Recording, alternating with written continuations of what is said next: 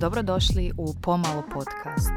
Podcast o osobnom rastu i umjeću življenja u kaosu današnjice. Pridružite mi se na ovom putovanju ka svjesnijem životu, inspirirajte se od životne priče mojih gostiju i uživajte u opuštajućem detoksu za um.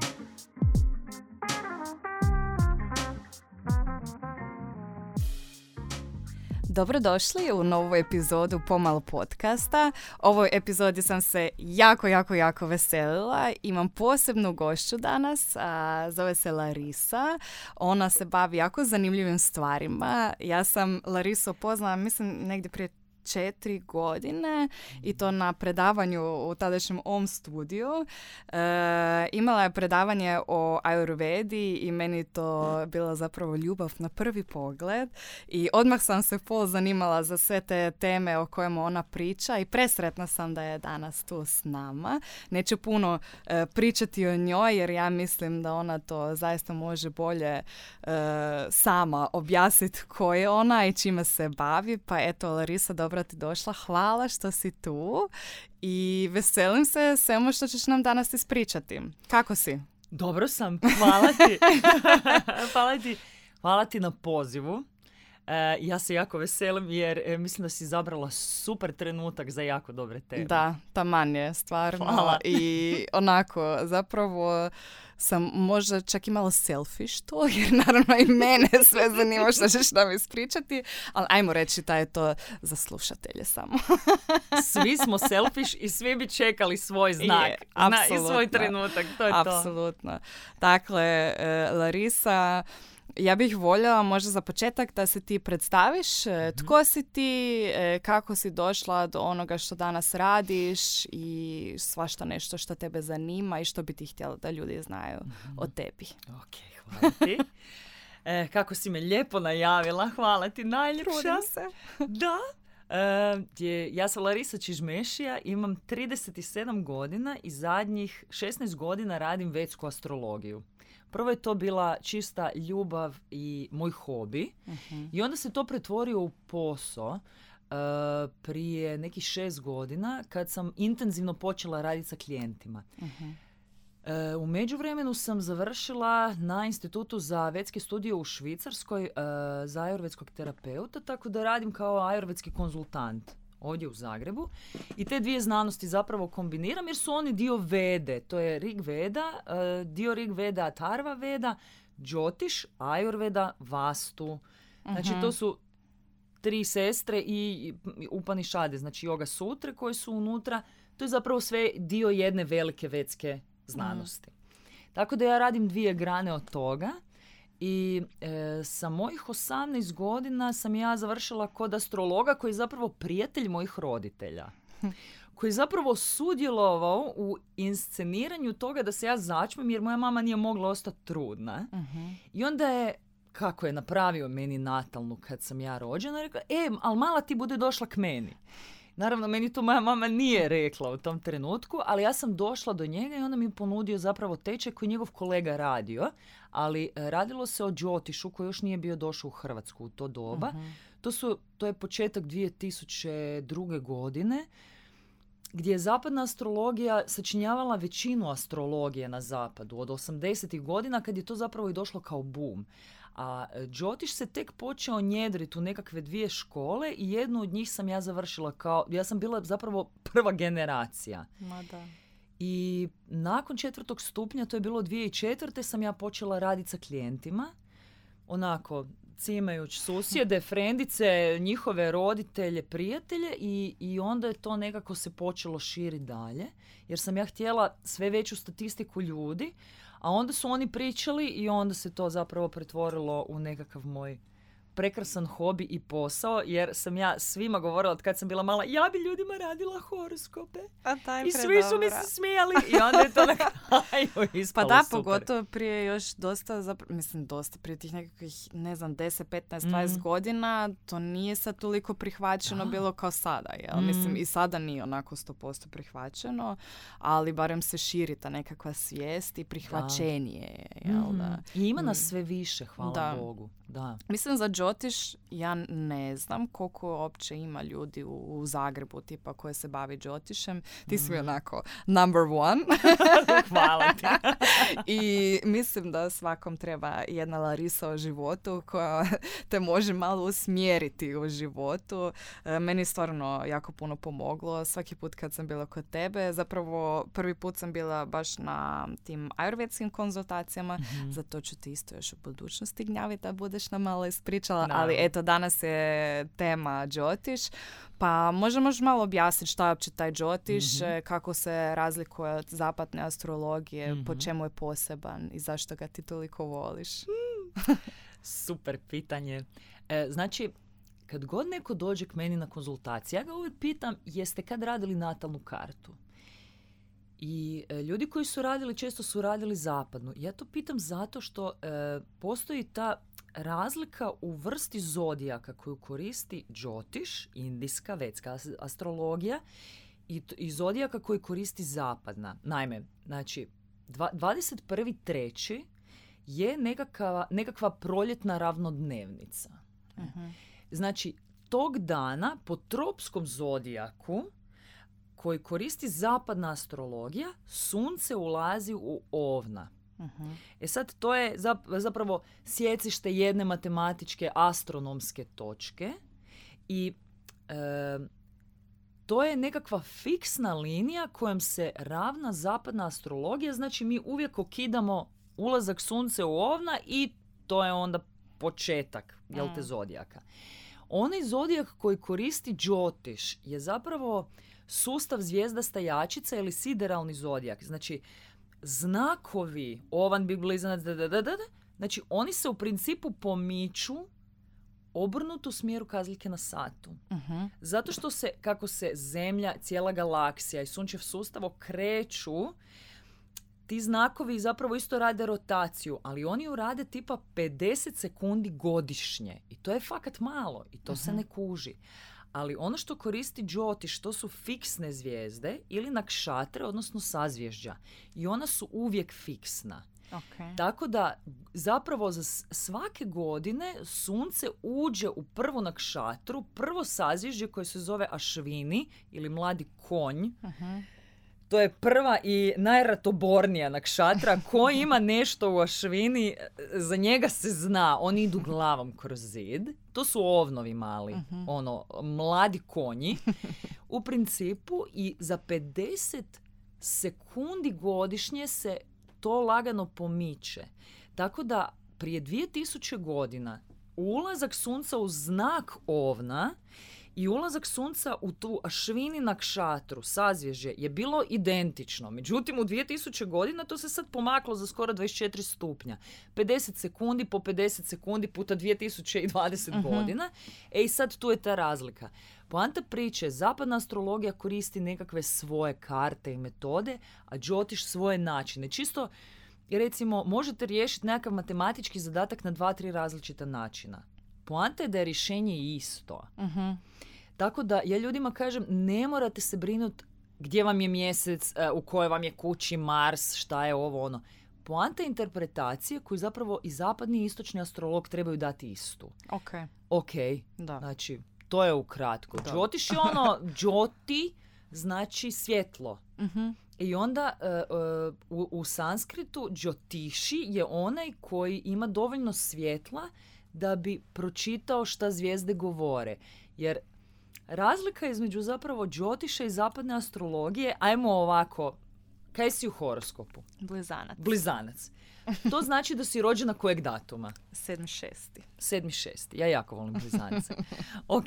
Rijetko uvijek čujem, o, isto se zavali. Ne, blizanci su, blizanci su posebni, posebni. Um, znači, to zna, u zapadnoj astrologiji to znači da je u trenutku kad si ti udahnula, sunce bilo u tom sazvježđu blizanca. Uh-huh. To je sunce. Zapadna astrologija koristi sunce kao onaj svjesni dio nas. Sunce je onaj ego. Gdje uh-huh. ja jesam, šta ja jesam, šta ja moram raditi u životu. E. Jyotish se oslanja u principu na mjesečev znak i na podznak. Uh-huh. E sad, gdje ti je mjesec? Da li se sjećaš? E, ja sam djevica u podznaku, znači u mjesečevom znaku. Ti si, E sad, podznak je prva kuća, uh-huh. znači to je tvoje tijelo i način na koji si se ti došla uh-huh. predstaviti u svijet. To je lagna ili ascendent. To je recimo u Jyotishu ono, uh-huh. jako bitno. Uh-huh. E, a pitanje je gdje ti je sjeo mjesec? Sad ja se ne sjećam tvoje karte, ali uh-huh. recimo da ti je mjesec u Strijelcu. Uh-huh. Ti kao jedno, jedno, znači sunce ako ti u Blizancima m- oduzmemo dvadeset skoro četiri stupnja, znači da ti je vjerojatno sunce ti je u biku, blizanac, e, znači djevica, oprosti, ti je podznak i recimo da ti je mjesec u Strijelcu. Ti imaš zapravo dosta tog zemljanog elementa. Uh-huh. Zdrava si onako na zemlji, u, e, racionalna si, voliš selektirati informacije, znaš gdje je šta. Intelekt jako dobro radi, mozak ti radi, ti misliš, tebi šuštiti u glavi. I naravno taj mjesec je zapravo ono kaj ti simbolizira dušu. Uh-huh. Ono kako se ti osjećaš unutra. Jer u Jyotishu polazimo od mjeseca, zapravo mjesec pamti sve naše prošle živote. Pamti sve impresije. Mjesec sve osjeća i upija. Uh-huh. Zato je bitno da je mjesec u karti sam, slobodan je. Da nema neku drugu planetu koja je nakačena kraj njega, zato jer se on jadan stisne, zaljepi i počne preuzimati te značajke. Da. Mjesec u Strijelcu, inače, recimo, fantastična kombinacija, su ljudi jako veseli. Ko ima mjesec u Strijelcu, on je vječni optimist. Da. Mogu bi se možda reći, smo te da. Pogodili. Da. To je razlika. Znači, zapadno, kad te pitaju kaj si, ti si blizanka. A u Jyotishu, ako te pitam kaj si, ti si zapravo svoja lagna ili ascendent. Ti si djevica. Uh-huh. Sa mjesecom uh-huh. u Strijelcu, recimo. Okay. E. A jel ima isto tih kao znakova kao u zapadnoj astrologiji? Mm-hmm. Znači ist, isti su blizanci, isti su. Djevice i tako, tako dalje. Okay. Isti su. Jako zanimljivo. Jedino što Jyotish nema vanjske planete. Znači nema Pluton, Pluton, Uran i Neptun. Uh-huh. Jer u to doba Jyotish je nastao prije, zapisan je prije pet do sedam tisuća godina. Tako da onda još nismo znali za vanjske, ali da. Nisu nam ni trebale onda. A hoćeš nam možda malo objasniti općenito uh, te znakove mm-hmm. i, i šta znači pojedinačni znak? Mm-hmm. Ono šta, šta, što stoji tipa, ono šta su okay. ti nekakvi glavni, glavne značajke. Ok. Razmišljala sam o tome zapravo kako to objasniti i... E, ne bi išla po redu, nego zapravo po vladavinama, uh-huh. što će, vjerujem, e, tvojim dragim slušateljima imati smisla. Jer kad se radi, recimo, astrologija po čakrama, e, imamo onu lijevu stranu tijela i desnu stranu tijela. Onaj muški i ženski princip. I sad, jedine dvije planete koje vladaju samo jednim znakom su sunce i mjesec. I to su dva svjetla u karti. Jako je bitno, kogod da sluša i radi si kartu, nakon ovog, da su vam sunce i mjesec netaknuti. Znači da imate, to je, to je ko kad upalite svjetlo, ali imate sjenilo ono, ispred uh, svjetiljke i zapravo vam je soba opet u mraku. Uh-huh. Znači sunce i mjesec moraju biti čisti i otvoreni, po mogućnosti da su ono sami u kući. Sunce vlada lavom, to je muški princip, a mjesec vlada rakom. Uh-huh. To je ženski princip. Znači zapravo tu počinje ta nekakva i astronomska linija između raka i lava. Rak uvijek teži nekakvoj uh, zaštiti, jer kad gledamo opće malog raka kako se ponaša, on je u kućici, on se ne kreće naprijed natrag, on se kreće uglavnom u stranu, tu i tamo naprijed natrag, tako da je zaštićen sa svih strana. Račići se štite. Uh-huh. Oni su mekani unutra i tvrdi su izvana. Moja mama. E? Znači, doslovno to. Može brzo popizdit, a zapravo je sva onako. Jo, ja vas toliko volim i volim da. Kad je moja obitelj oko mene i volim mm. biti kući. Voli biti da, kući, da. da. Račići vole kuću i rak je broj četiri. To je četvrti znak u zodijaku. Četvrta kuća, četvrti znak, to je kuća kuće. Uh-huh. I to je ku, to, račići uvijek vole dom, stabilnost, familiju. To je vodeni znak, oni su vrlo emotivni, ali oni imaju svoju ljušturu. Uh-huh. I, i oni moraju imati zaštitni mehanizam. Znak koji je total, potpuno nasuprot raka je jarac i to je čista suprotnost. Tako da uvijek kad gledamo znakove, gledamo i one koji je nasuprot njega. Uh-huh. U karti je to ono, baš ko da gledaju na sto osamdeset stupnjeva su. Jer jedan bez drugoga ne mogu. Bez dobrih granica jarca rak se ne može otvoriti emotivno. Okay. E, mjesec ne funkcionira bez Saturna. E. Lavići s druge strane su temperamentni, vatreni, muški dom, dominantni princip.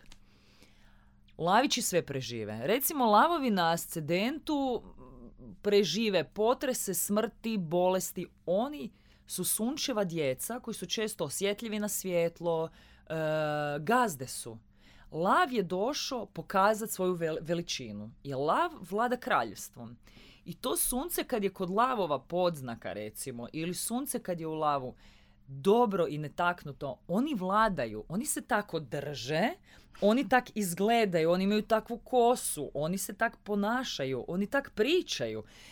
I uh, uh, sunce voli biti samo. Znači, ljudi koji imaju puno lava često nemaju puno djece. Jer moraju dijeliti pažnju. Ne može to tako. To nije loše, to je jednostavno tako napravljeno, jer oni većinu svoje energije koriste da bi se pokazali, da bi vladali. E sad, to su sunce i mjesec. Uh-huh. Sljedeći par, znači, su Merkurovi znakovi. Prije raka imamo blizance. Naše sad blizance, ja. Sad si došla ti, na red. To je to, došla si na red. I s druge strane, lava imamo djevice. Merkurova djeca su žlabrave. Oni će pričat. I recimo djevice na podznaku puno pričaju. Blizanci ne nužno toliko, ali djevice vole analizirati. Djevice su zemljani znak, a blizanci su zračni znak. Znači, idemo po sva četiri elementa. Znači, cijeli zodijak je podijeljen na četiri elementa i oni uvijek idu vatra, zemlja, zrak, voda. I tak se izmjenjuju. Mm-hmm. E sad, kod blizanaca stvar je u mentalnim procesima. Blizanci su vjetropirasti. Oni su dualni znak kao i djevice i to su ti Merkurovi. Kod Merkura nikad ne znaš na koju će stranu. Blizanci imaju na milion strana fokus, sve im manje više ide. Ako je taj Merkur stabilan, šta primite, završite, ali paralelno možete raditi šest stvari. Uh-huh. I završit ćete ih. Ako je Merkur nestabilan, teže. Onda samo skačete ko leptirići svijeta na cvijet, svijeta na cvijet. To je malo moj problem. Da. Sto stvari i rijetko kad uspijem nešto baš završiti kako spa. Mislim, rijetko kad isto glupo zvuči, ali kad ja gledam te nekako zvo- svoje interese, stvarno znam skakat. Mm. Da. Puno blizanca. Imam jed, jedna klijentica, mi, ja, ja nju znam često citirat, oduševila me. Imala je Merkur i Veneru, to, to, to su kod dvoje djece staviš u pješčanik, koji se silno vole zabavljati, igrati jedno s drugim, i nji, Veneru i Merkur u blizanca. I ona je imala tu poziciju, ja kažem, pa malo vam možda dosade brzo stvari. Kaže ona, ma, ma ne zapravo... Ma stvar je u tome da, i užasno brzo priča, ma stvar je zapravo u tome da mene neke druge stvari puno više počnu zanimati od ovih koje trenutno radim.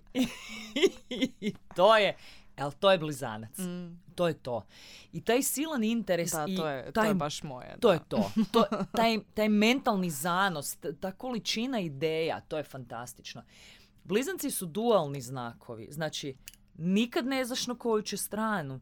I blizanci mogu funkcionirati sa stvarima koje s njima uopće ne rezoniraju na nekakvom etičkom nivou, ali to je informacija koju su oni primili i oni ju moraju proslijediti dalje ili odraditi. I to je to. Njima je to okej. Okay. Uh-huh. Zato s blizancima se možeš posvađati oko posla, ali popit kavu poslije. Uh-huh. To sa blizancom funkcionira. I oni imaju puno ličnosti, odnosno vi imate puno ličnosti unutra često. I kad ispoštujete sve svoje ličnosti, to je rollercoaster ride i to, to, je, to je zabava u glavi. Vi imate cijelu kazališnu predstavu koju vi možete gledati i iz uh, uh, gledališta i glumiti na sceni i režirati. I, i pljeskat, i pljuvat po njoj. Sve možete paralelno. I to su blizanci. Da, mislim, je to smiješno kod mene, tipa, kak imam ja te ogromne nekakve razlike u, u sebi, mm. na primjer što se tiče glazbe. Znači, s jedne mm-hmm. strane, ono, slušam si, ne znam, nekakve mantrice doma, pa malo na Hari Krišna, pa ovo, ono, nek se onako nekak duhovno, i da s druge strane idem u auto i nas slušam, ne znam, neki gangster rap, ono, ubiću vas sve, ovo, ono, mislim, šta, šta, šta je to ovo glava? I Mozart iza toga. Doslovno, e to je to, doslovno, to, da. E to, to, to, to, to, to, to je blizanačka vibra, je, je, je, to je to. I ono, od blizanaca se stvarno može očekivati sve. Mm. I to je ljepota blizanaca. I, i, i vi ste jako brzi. To je, i ko vas može pratiti, jer to je Merkurov zračni znak. To je, Merkur je Hermes, on je glasnik.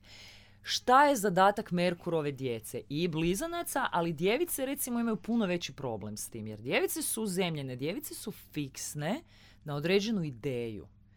I recimo s djevicom kad analizirate neke, ono, eh, one se drže svog nekakvog mehanizma vjero, vjerovanja. Teško se, puno teže se pomaknu od blizanca. Jer imaju taj element zemlje i stabilnosti. Djevice su tu da bi nam pokazale kako se stvari selektiraju. Ovo mi treba, ovo mi ne treba. Ovo je plus, ovo je minus. Jer Merkur zapravo šta radi? On prima informaciju, on, ne, on se ne pita da li je to dobro ili je to loše. To radi Venera. Uh-huh. Merkur primi informaciju takvu kakva ona je. I blizanac se s tim hoće igrat, a djevica to hoće pospremiti. E, to je da. razlika. Da. I sad, um, druga stvar koju, koju djevica uh, uh, radi je to da ona mora, ona mora odrediti šta je dobro. Odnosno šta njoj treba. Ono što joj ne treba, ona to stavi sa strane. Ona ne zna šta bi s tim. Ali one nam služe tu zapravo da bi mi... Uh, bez nekakvog emotivnog uplitanja odrađivali stvari koje su nam možda tlaka. Ono, ne da mi se spremiti kupaonicu i počistiti, ali ja to moram napraviti. I to djevica odradi. No, za djevice, budući sto... Djevice vladaju tankim crijevom u, crije, u, u, u tijelu.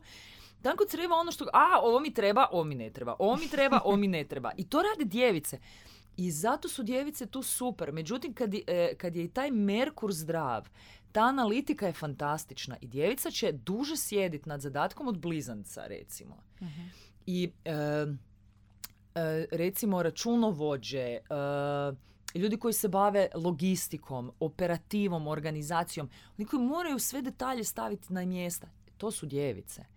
Znači, ko ima dobru djevicu u karti, on će minuciozno raditi, sjediti, čačkati svaki detalj, uspoređivati tri, četiri spisa, knjige, uh, gledati video, stavljati ljude na papir. Ja imam tri planeta u djevici. Uh-huh. Ja to radim. Uh-huh. Da. Ono, ok, imam dvjesto ljudi sa Marsom u, u lavu. Kako se ponašaju? Gdje je? Uh, pa vadi, pa selekcija. E, i to je super. To je, kad djevica funkcionira, to je odlično. Znači, kad djevica funkcionira, znači da ima dobar Merkur i ništa u toj djevici ne sjedi šta joj ne valja. Jedini neprijatelj dje, Merkurovim znakovima je Mars. Mars je akcija. A Merkurovi znakovi vole proces. Uh-huh. Nije bitno da stignemo na odredište. Gdje idemo jest? Ne, ne, ne. Bitno je da se mi vozimo u autu, pričamo putem, koju ćemo glazbu izabrati. E, to je... To su Merkurova djeca. E, vama je bitan proces. I va, vi se zabavljate putem. E onda nakon toga ide, idu Venerini klenci. A to su Bik i Vaga. Uh-huh. Bik je zemljani mehanizam. Znači, šta meni treba? To je ona druga kuća. To je hrana prije svega kod Bikova. Ja možda bit... jemo puno bika u sebi. Možda imaš? Možda imam. Ne sjećam se više, nažalost. Previše vremena prošlo od kad sam Budemo. Bila kod tebe. Pa morat ćemo, Budemo. Morat ćemo, morat ćemo obnoviti stvari. Bikići gledaju šta nama treba. I to je kad ta Venera dobro radi, ili kad je Venera u biku, ti ljudi si vole ugoditi.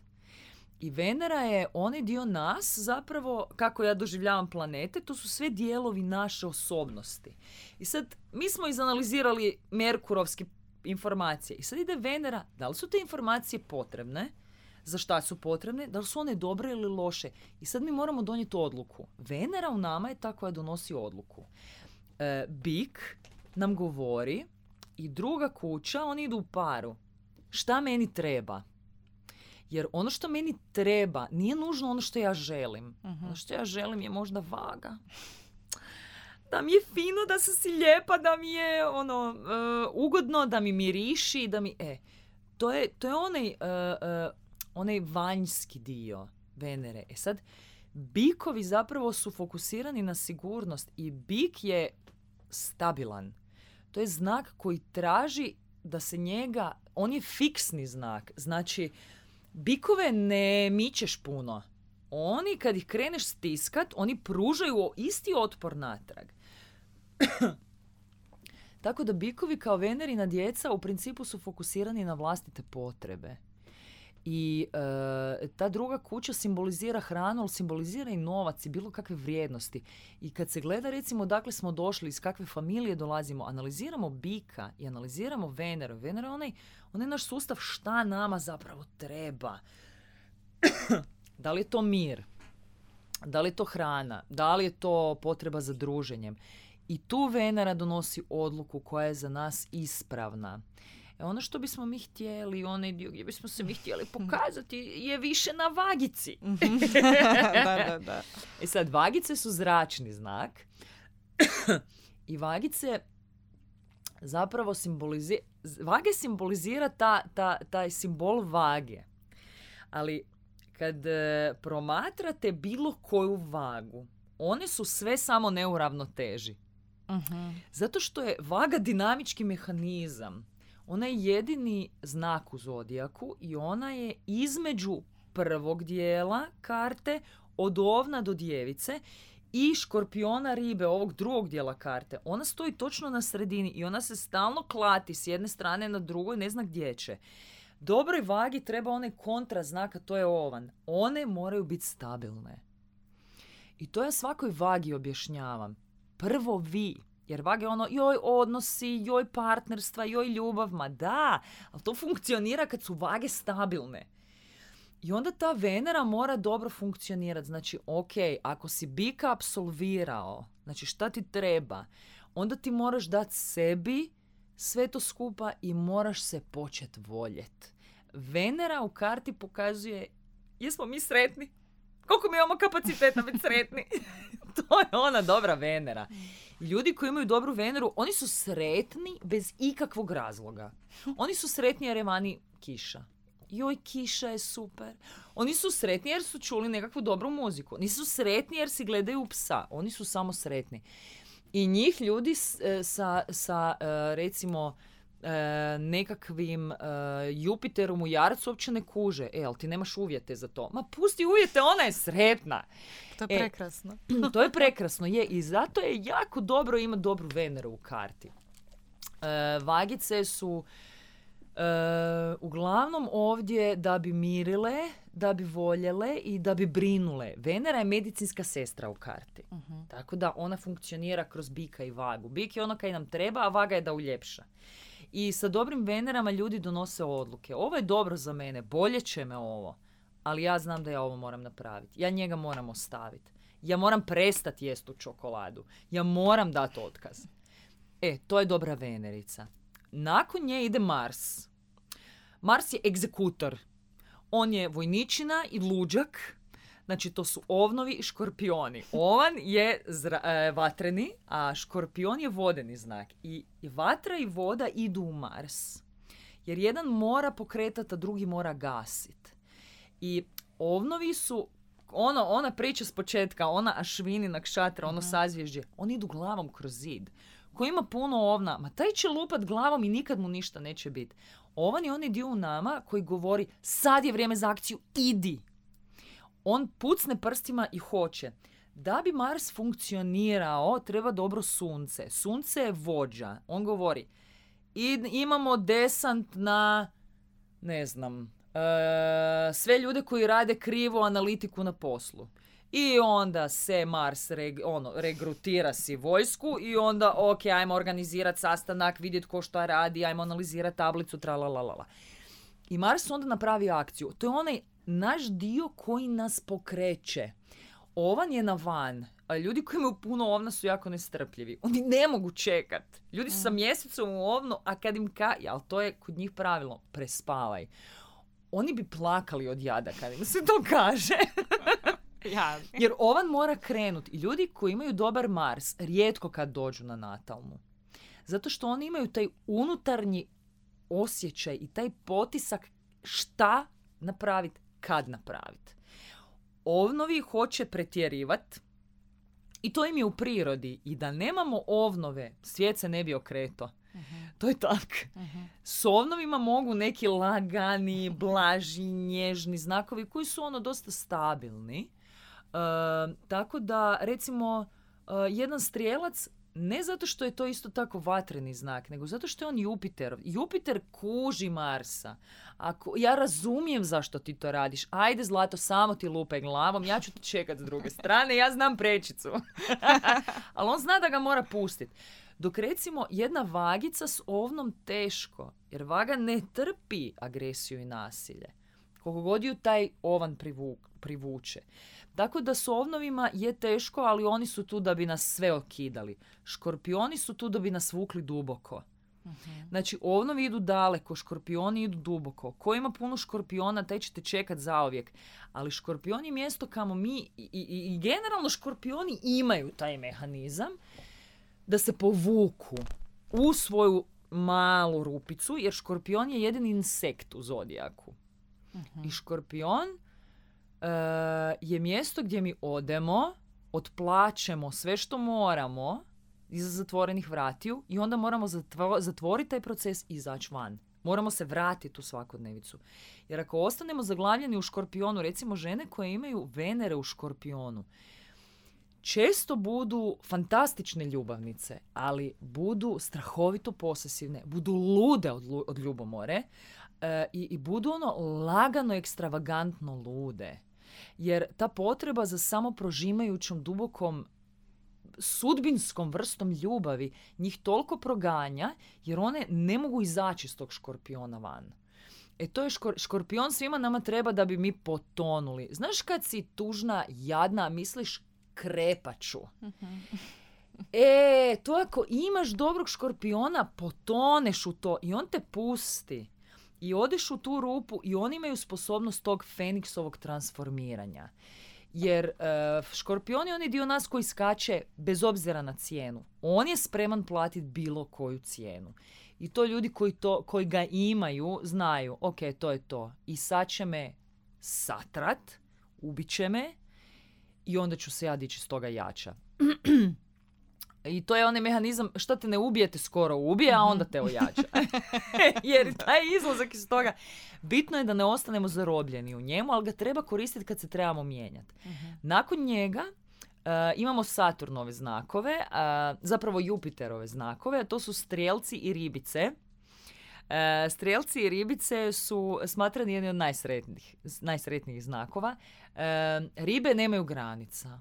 Ribe su ovdje da bi nas povukle na, u onaj prostor naše podsvijesti, u prostor gdje mi jednostavno ne znamo zašto, ali toliko smo sretni da smo van sebe. E, mjesto gdje uživamo, mjesto gdje se pustimo u potpunosti istraživati šta, šta je u nama unutra.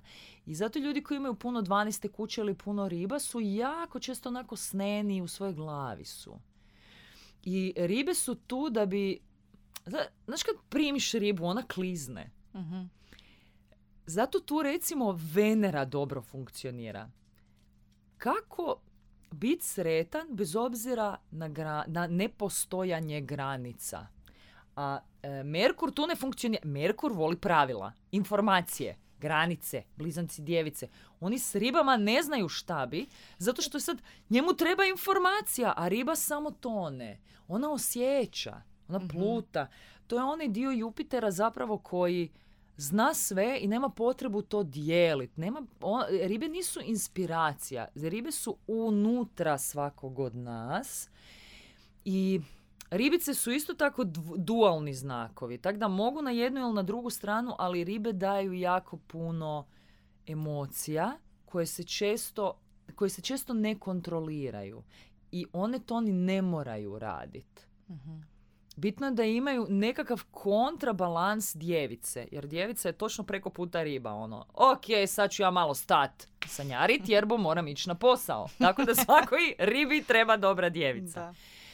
Da. Um, što ne znači da će se njih dvoje slagat, ali u nama unutra to treba. Strijelci su inspirativni, oni su vatreni, oni vole učiti, oni vole teoriju. Sa strijelcem uvijek gledamo korak naprijed. Koji, ko, ko ima dobrog strijelca, taj zna šta će za deset godina. Jer oni imaju tu Jupiterovu mogućnost sabirati sve vrste podataka. Za razliku od Merkura, Jupiter funkcionira kao street smart. Uh-huh. On je onaj mali koji je kroz dvadeset tisuća života pokupio mudrost. I ono, ti ljudi znaju kaj da rade. Njima ne treba fakultet. Uh-huh. Često vole učiti jer njima su bilo kakve vrste, pogotovo duhovnih, filozofskih, teoretskih znanja, dobrodošle i snalaze se unutra. Za razliku od Merkura, Jupiter je potpuno inspirativan i intuitivan. E, imam plan, studirat na Harvardu, idem za tri godine i... prek sutra Princeton pošalje nekoga, e, hoćeš raditi za nas, znaš ono, možeš upisati postdiplomski nešto. Ljudi koji imaju dobrog strijelca, dobrog Jupitera će skočiti na inspiraciju. Ljudi koji ne, koji imaju više Merkura upaljenog će biti, ne, ne, ne, ja imam plan za pet godina na Harvard. I onda ne odu. Mm-hmm. Zato jer ne, oni ne prepoznaju taj moment. Mm-hmm. Kad su se vrata otvorila ispred nosa, e, to je razlika između Merkurovih i Jupitera. To je sve mental, to je Jupiter koji je više inspirativan i duhovan i Merkur koji je više intelektualan i logičan. Mm-hmm. Problem je kad su skupa. Tu se stalno bore ono, joj, jel bi trebala napravi, postupiti po inspiraciji ili po tome kaj sam planirala? Tako da, koliko god su njih dvojica, to izgleda super. Ono. Merkur i Jupiter, kaj to su dva bene, benefika. Mm. Ne napravi to puno štete, ali propuštamo prilike. Uh-huh. Ne? I zadnji nam je Saturn koji simbolizira korijensku čakru, tam gdje smo mi uzemljeni, a to su jarac i vodenjak. Jarac s jedne strane postavlja granice prije svake točke, potrebe. Uh-huh. Pustiti to, bolje da se ja ne otvaram, ja znam gdje su mi granice i to je to, tu funkcioniramo. Zato ljudi koji imaju rak na ascendentu, a jarac preko puta, su super s drugim ljudima. Jarac kod njih upravlja sedmom kućom kako ja operiram sa svijetom oko sebe. Oni postavljaju granice i zato rak ima ljušturu jer on zna, ma jarac će mi riješiti ovaj dio. To je to. I zato oni dolaze u parovima. Dok vodenjaci s druge strane, kao zračni Saturnov znak, ne vide granicu dok ih ne lupi po čelu. Ono, e, znaš ono što si pala prije tamo trideset metara, znaš koljeno ti je slomljeno. Morala bi obratiti pažnju na to. E, to je vodenjak. Da, da, oni da. Ne reagiraju dok nije panika. Zato ljudi koji imaju puno vodenjaka, oni se nose u hitnim situacijama bez ikakvog problema, jer njih, njih još ne lupi. Uh-huh. Oni čekaju predugo, če, često, ali su zato strahovito fokusirani na pomaganje drugim ljudima. A, vodenjaci su uh, uh, univerzalni altruisti. Neuhvatljivi, ljudi ih ne kontaju, Uh, oni uvijek gledaju korak naprijed ili tri i njima je ok da su sami, jer Saturnu je ok kad je sam. A kod jarca to je više organizacija, zemlja i operativa. I Saturnovi znakovi kojih ima puno, to, zna, to su ljudi koji su tanki, dugački, suhi. Puno Saturna daje puno suhoće i oni su uvijek malo nekako na hero. Ili su jako frčkavi kosa, ili su, e, malo im je nos u jednu stranu, ili su jako dugih ruku. Malo su uvijek na jednu stranu, jer taj element zraka i zemlje kod njih prevladava i tu uvijek postoji određena vrsta anomalije. No, daju stabilnost. Bez, sta- bez dobrog Saturna mi ne znamo kako bismo funkcionirali na onom nivou. Plaćam račune, znam di mi je auto, e, i znam koliko mi novaca treba. Wow, sad smo koliko, ih svi dvanaest. Koliko informacija. Da. Da. Da. Ali super mi je onako kako možeš prepoznati nekakve prijatelje ili mm. uh, ljude iz obitelji u tim znakovima. Kao, a da? Yep, that's it. Kao koga si prepoznala? To to. Znači, prepoznala sam najbolje prijateljice, prepoznala sam dečka, prepoznala sam tatu, prepoznala mm. sam brata, prepoznala sam dečka. Onak, doslovno onako. Wow. Da, jesi razmišljala i... o tome da se baviš astrologijom? Je, ali ne znam, ja kad vidim sve te brojke uvijek je sve me to malo plaši. Znaš, onak nije to, mislim, volja bih čak i da uh, malo to objasniš kako to izgleda, jer mislim da ljudi često imaju to nekog predodžbu u glavi kao da, ne znam, ti to dolazi iz glave, ali zapravo mm-hmm. ima tu matematičkih programa da. iza toga, jel tako? Da, da. Da, nije to onako nešto da, da, to nije sad, mi sjednemo i ja znam kaj si ti jučer jela. To tako ne funkcionira. Da, da, da, da. Da, to uh, ljudi znaju mislit da ja njima čitam misli ili da sam ja intuitivna. Ja sam intuitivna, ali ja nisam vidovita i meni kristalna kugla uglavnom ostane doma. Znači, ja dođem na posao, palim komp i ukucam u softver podatke. I taj softver e, sadrži u sebi algoritme da izračuna zapravo položaj planeta u trenutku kad si ti udahnula prvi put sedmog šestog I e, svako od nas zapravo ima taj print screen. I sad, poanta zapravo astrologa je da on iščita te položaje. Ne prema vlastitom nahođenju kao u sad ću interpretirati blizanca na svoj način. Ne. Zato što tu postoji... Se, ja sam završila sedam stupnjeva Jyotiša. A koliko ja, ih ima? E, u mojoj školici ih je bilo sedam, odnosno uh-huh. osmi je bio učiteljski. Uh-huh. Koji uh-huh. mene u tom trenutku nije zanimao, ja sam samo htjela raditi sa ljudima. Međutim, stvar je u tome da tu postoje slojevi, ja dan danas uzimam tečajeve i imam hrpetinu knjiga koju kupujem online. A astrologija je zapravo matematika, astronomija i primijenjena statistika.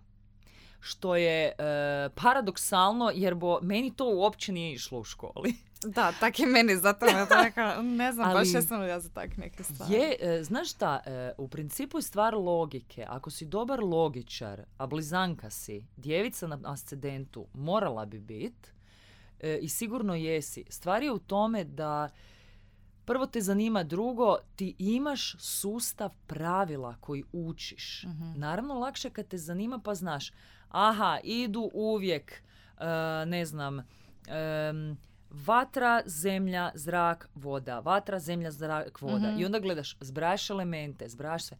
I u principu svaka karta je potpuno jedinstvena, međutim tu postoji određeni, uh, određeni uzorak. Ima, ima paterna.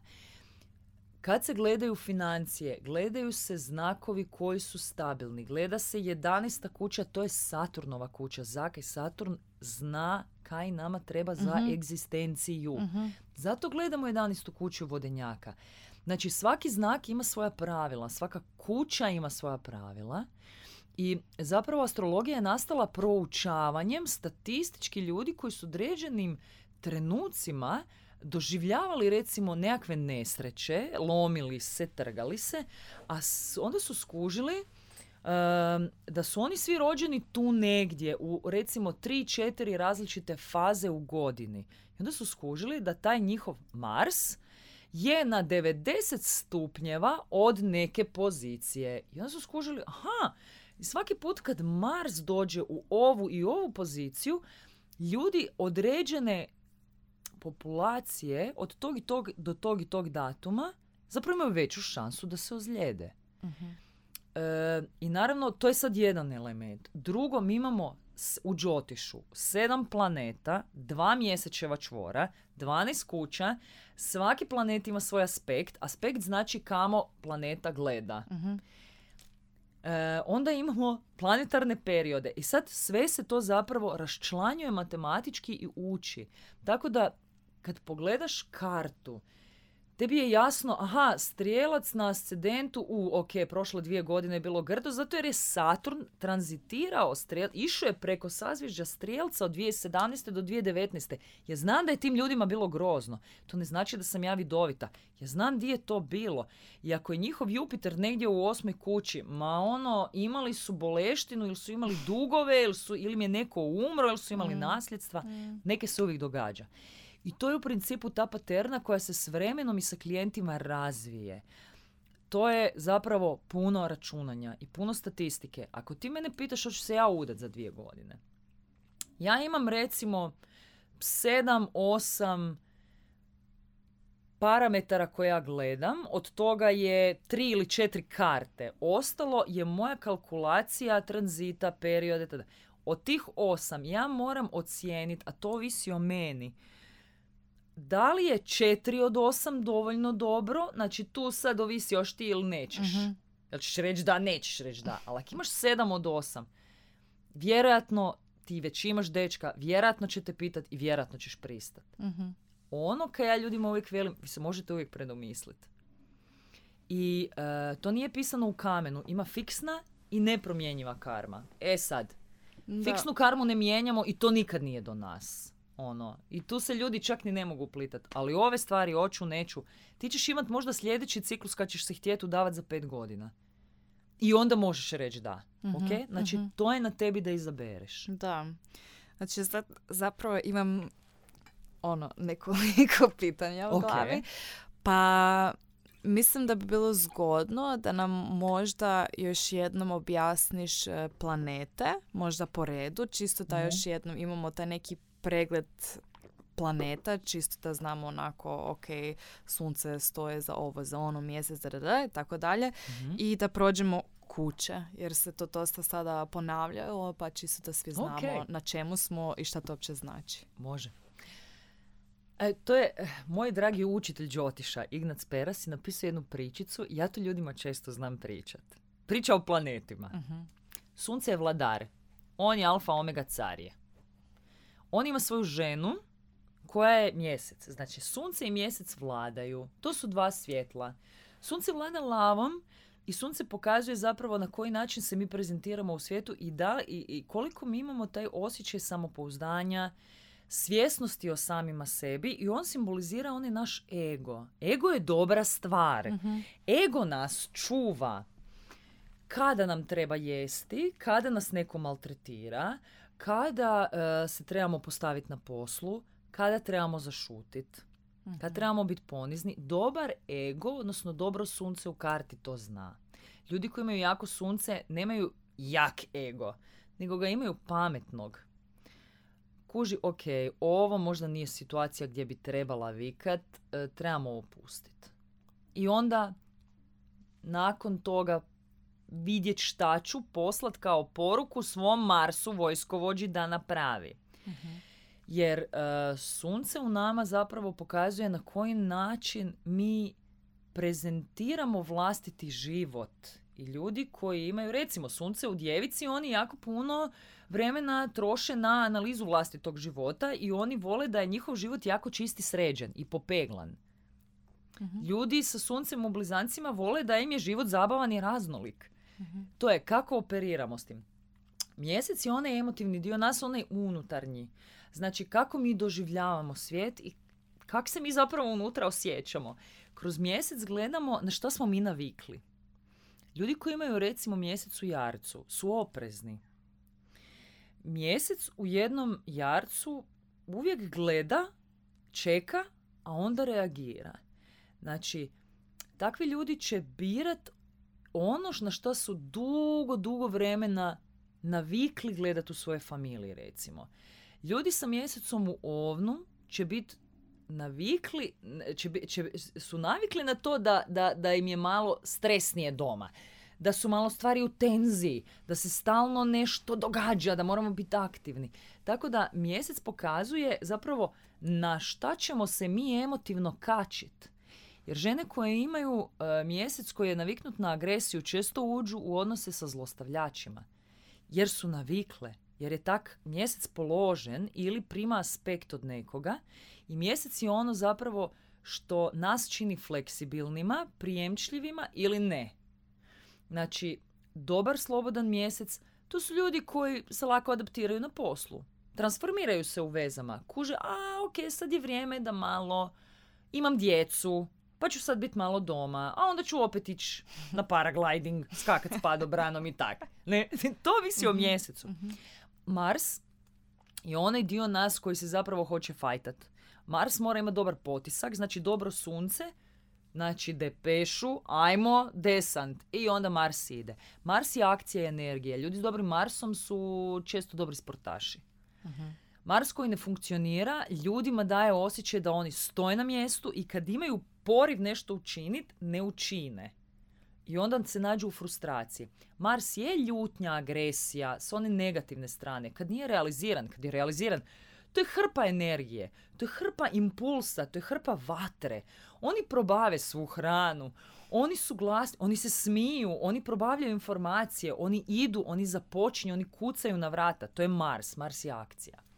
Venerice vole uživati i oni vole sređivati stvari. Oni su fantastični arhitekti, dobri dizajneri, kreativci su. Um, Venerice u principu su lijepe i sređene. Ne moraju biti lijepe nužno, ali su venerini ljudi koji imaju puno uh, dobre venere, venere su simetrični. Recimo, ja sam sigurna da ti imaš dobru Veneru. Imaš vrlo simetrično lice, imaš tu mliječnu put. Znaš, imaš to, to je Venerin cijeli, Venerinu fizionomijicu imaš. Uh-huh. Venere su uvijek lagano putene. I zato jer je to plane, planet koji zapravo traži kako da mi uživamo. I on donosi odluke šta je za nas dobro. To je onaj bik. Kaj ja trebam? Uh-huh. Onda Merkur je onaj koji selektira informacije. Dobro, a, primila dobro informaciju, sad je nju nosimo od točke A do točke B. A, klinci, ajmo unutra, četiri sata je. Dobro, oni su super roditelji. S njima sve može. Kad se naravno koncentriraju i posvete tome. Jer Merkur voli švrljati. Hermes je uvijek crtan i slikan sa krilima na tenisicama. Tako da oni, Merkurovi ljudi su vrlo leteći. To je aktivan um. Ali to je, Merkur pokazuje kako si mi organiziramo život. Znamo di su nam ključevi, kad moramo, gdje biti. Ljudi koji nemaju dobar Merkur, oni kontinuirano kasne. Ne znaju šta bi, oni se ne mogu organizirati i oni teško glavu organiziraju. Znači, šta mi treba od podataka i često se gube u tim mentalnim masturbacijama. Uh-huh. Jer vole razvijati ideje, ali onda kad se zaspinaju, recimo sa puno Marsa u Merkurovim znakovima, ljudi prožvakavaju tristo godina staru tugu, nikak da to pljunu van jer ne uh-huh. funkcioniraju. Jupiter je big picture. To je onaj široki pogled zašto, čemu sve ovo. S dobrim Jupiterom ljudi vide, a kužim, sad moram odraditi osnovnu, pa moram odraditi srednju s kojom mogu pisati kakav takav faks, jer ja već kužim, ja neću lupat, ne znam, po, po, po autu i tražiti grešku po autu, jer ja fakat nisam mehanički tip. Znači, ne mogu ići za automehaničare, ja moram završiti neke s čim ću ja moguće raditi da koristim glavu, jer ovo s rukama meni fakat ne ide. Ok, aj moram učiti. Dobar Jupiter u nama kuži kaj mi moramo napraviti preko one cijele priče. Uh-huh. Teškog rada i posla i užasa kojeg mi moramo proći. E, to su oni Jupiter. Ljudi koji već ono, od malih nogu znaju što žele biti. E, da da, da, da, da, bravo. Da. Jer Jupiter je ta inspiracija uh-huh. zapravo. I znanje. Mm. Ono, to je ta ono, deveta kuća, strijelac, on, oni vole znati stvari i oni mm-hmm. vole teoretski znati stvari. Nismo mi tu još na praksi, ali oni su fantastični učitelji, mentori, eh, predavači. Jupiter, kad god je u desetoj kući, neki ti ljudi vole pričati, predavati, vole pomagati, jer Jupiter kuži zakaj on to njima priča. Mm-hmm.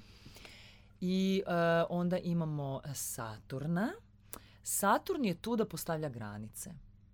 Saturna se svi boje ko đavla, ali Saturn je tu kao najbolji učitelj na svijetu. Gdje je ona granica? Dok, dokle ja tebi mogu pomoć, a od koje sam ja budala? Znači, ja tebi kontinuirano govorim, moraš izaći iz ovog odnosa, gle, fakat ti nije dobro, ali on tebe tuče. I dogod je to tebi govorim i to ima smisla i ti se nekud mičeš, to je okej. Okay. Međutim, Saturn je onaj dio nama koji zna, ma, ovi će nema smisla. Ne, tu, sorry. Znaš, ono, da, govorim ti pet godina, ti se i dalje, ono, ne mičeš s mjesta i to nema više. Sad je to meni počelo raditi štetu. I Saturn je taj dio nas koji će postaviti granicu. I Saturn voli odraditi nužno. On je, zamislili da smo na koktel partiju. Saturn je onaj grintavi starac u čošku kojem je muzika preglasna, uh, svi su bez veze, ono, i zaki ste me opće dovukli sad tu i ja neću tu sjediti i on eventualno razgovara s Merkurom jer Merkur je jedini pokazao interes jer Merkur ne kuži je li on dobar ili loš. Njemu se samo priča s nekim. I onda ovaj prigovara, Merkur ga sluša bez da selektira informacije i njih se zapravo dvojica jako dobro slažu. Kako je to slatko zapravo. Saturn predstavlja narod. Merkur je sin sunca i mjeseca koji je rasipnik. On radi ono kaj se njemu hoće. On ima informaciju i on trči s njom okolo. Venera je careva ljubavnica. Uh-huh. I Venera simbolizira žene i ljubavništvo. A nju e, mjesec baš ne voli. E, Pitam kraljica, se zašto. Da, kraljica majka si nije baš sa Venerom najbolja, jer Venera simbolizira onu ljubavničku ljubav, ženinu ljubav, a e, mjesec simbolizira majčinsku ljubav i ženu. Mm-hmm. Um, sunce je davanje, mjesec je primanje. E sad, a i sunce i Venera su si dobri dokle god su si dobri, ali Venera je u nemilosti čim ona više nije ljubavnica. Uh-huh. Tako da Venera uvijek tu drži distancu od sunca. Merkur i Venera su si frendići. Uh-huh. Mali zna da tata s njom nešto mulja, ali ona je mlada i zabavna i njemu je tak svejedno kaj ona radi. To je Merkur. da, da, da, da. E, Jupiter je carev savjetnik.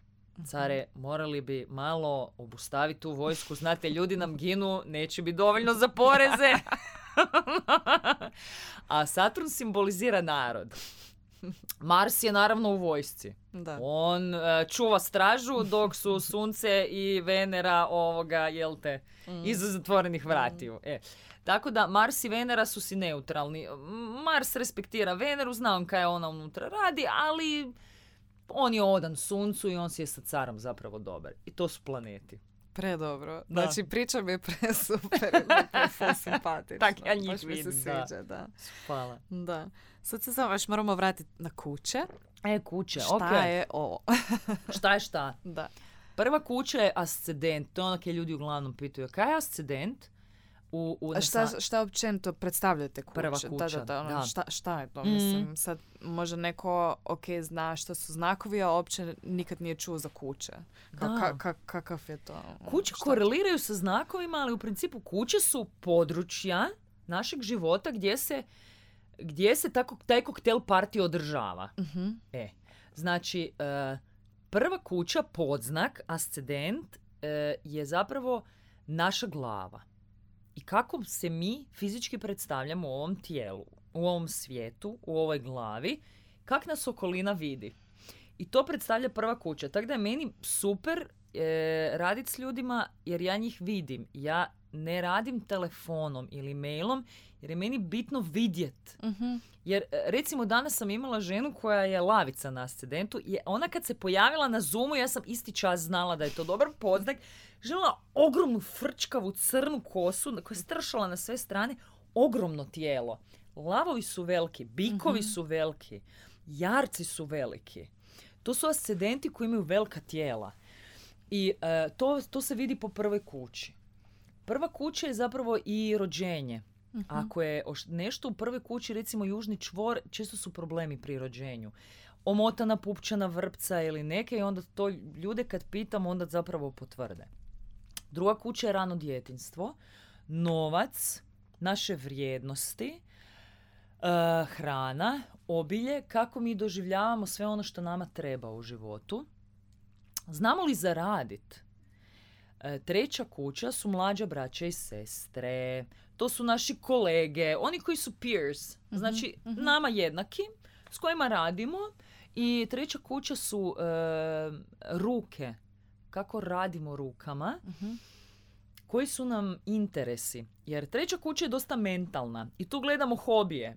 Ljudi koji imaju Mars u trećoj kući često su dobri sportaši. Em rade rukama, em vole ekstremne sportove, em su kompetitivni recimo. Uh-huh. Četvrta kuća je kuća kuće. Kuća naše emotivne kuće i naše kvadrature u kojoj živimo. Tako da recimo dobri dizajneri često imaju dobru Veneru sa dobrom četvrtom kućom jer vole interijer, vole dizajn, vole prostore. Sve što je omeđeno. I četvrta kuća pokazuje zapravo kaj je u nama duboko unutra. Mm-hmm. I to je kuća koju mi ne pokazujemo na van. Ko nas zna, zna nas u tu četvrtu kuću. I e, tu se recimo vidi kakva je mama.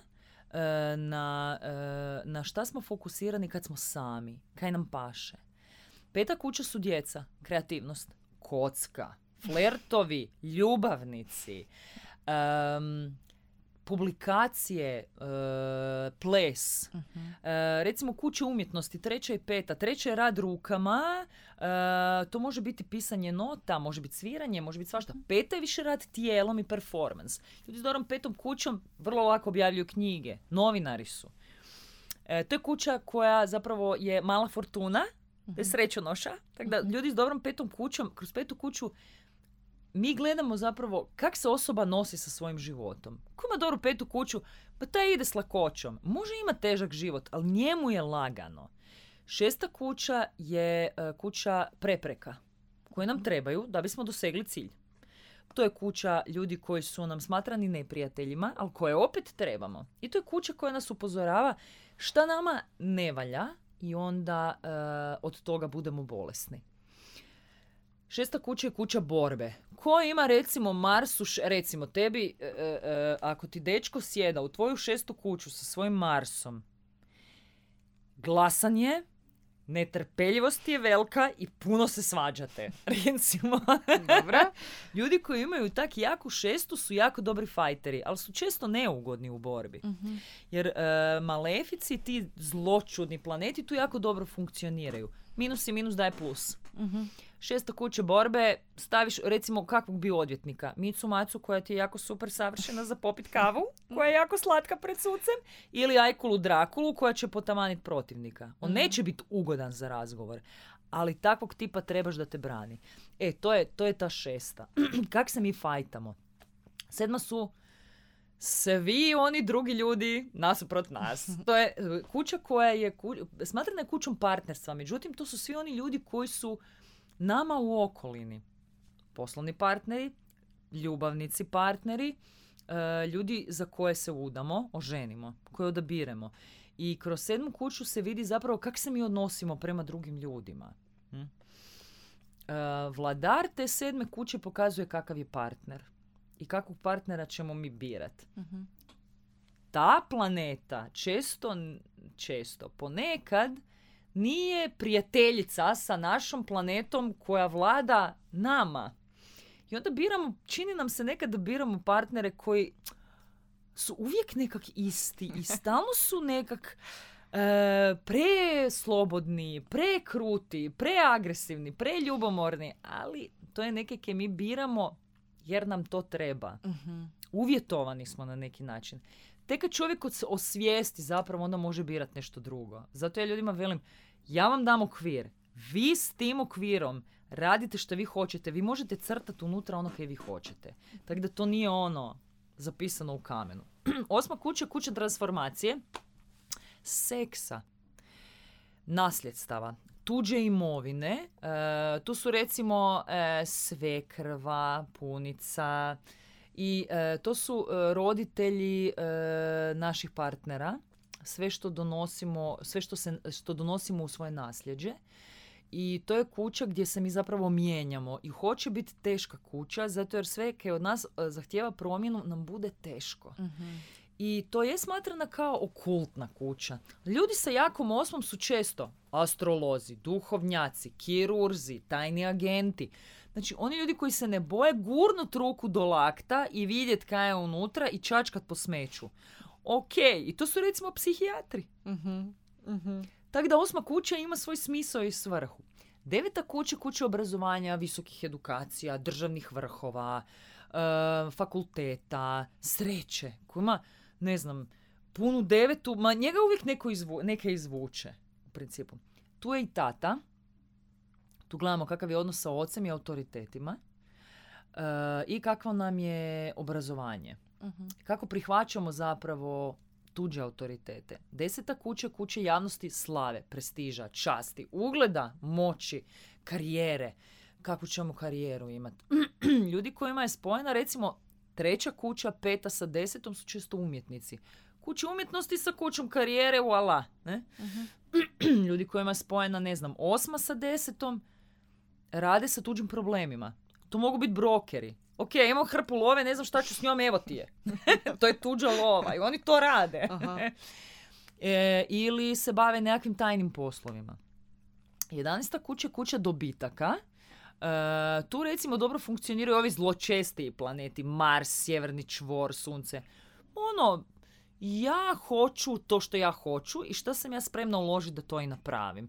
Jedanesta kuća je kuća želja. I koliko mi nju jako imamo, toliko mi lako ostvarujemo ono što mi želimo. Uh-huh. I to je kuća prijatelja. Tu vidimo kakvi smo frendovi uh-huh. i kakve frendove dobivamo. Kud nam ide lova? Ako je jedanaesta kuća vezana sa dvanaestom kućom, recimo, gubitaka mi dobijamo lovu, ali to stalno negdje curi. Uj, e, to mi zvuči poznato. Ma gle, svako, svako ima periode gdje mu je vladar jedanaeste u dvanaestoj. Mm.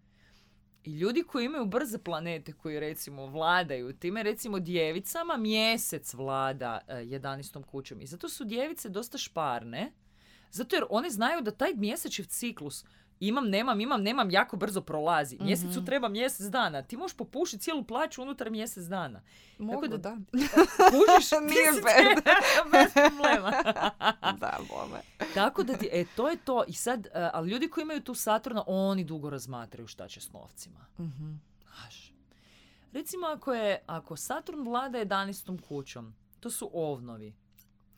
Ovnovi čekaju sa lovom. Oni sve čekaju. Na, nijesu nestrpljivi sami po sebi. O što se tiče posla i novaca, a tu ga ne možeš preveslati. Uh-huh. Jer njemu Saturn vlada kućom nulove i on će čekati ako treba. E, dvanaesta kuća je kuća gubitaka, ali to je i kuća poklanjanja, darežljivosti, blagoslova, e, dalekih zemalja, dalekih putovanja, uh-huh. bolnica, ašrama, meditacija, povlačenja. To je kuća koja je, ono, pokazuje šta, smo upo, šta nam je u podsvijesti, kakve krevete volimo, kakve snove imamo. Ljudi sa velikom punom dvanaestom kućom su često fantastični pisci i oni su kreatori. Uh-huh. Oni imaju ideju, oni ne znaju kako to izrealizirati, ali oni trebaju ljude poput recimo ovna ili djevice koji će izanalizirati šta s tom idejom dalje uh-huh. i koji će napraviti egzekuciju. Tako uh-huh. da svaka kuća ima svoj smisao. Da. I to je to.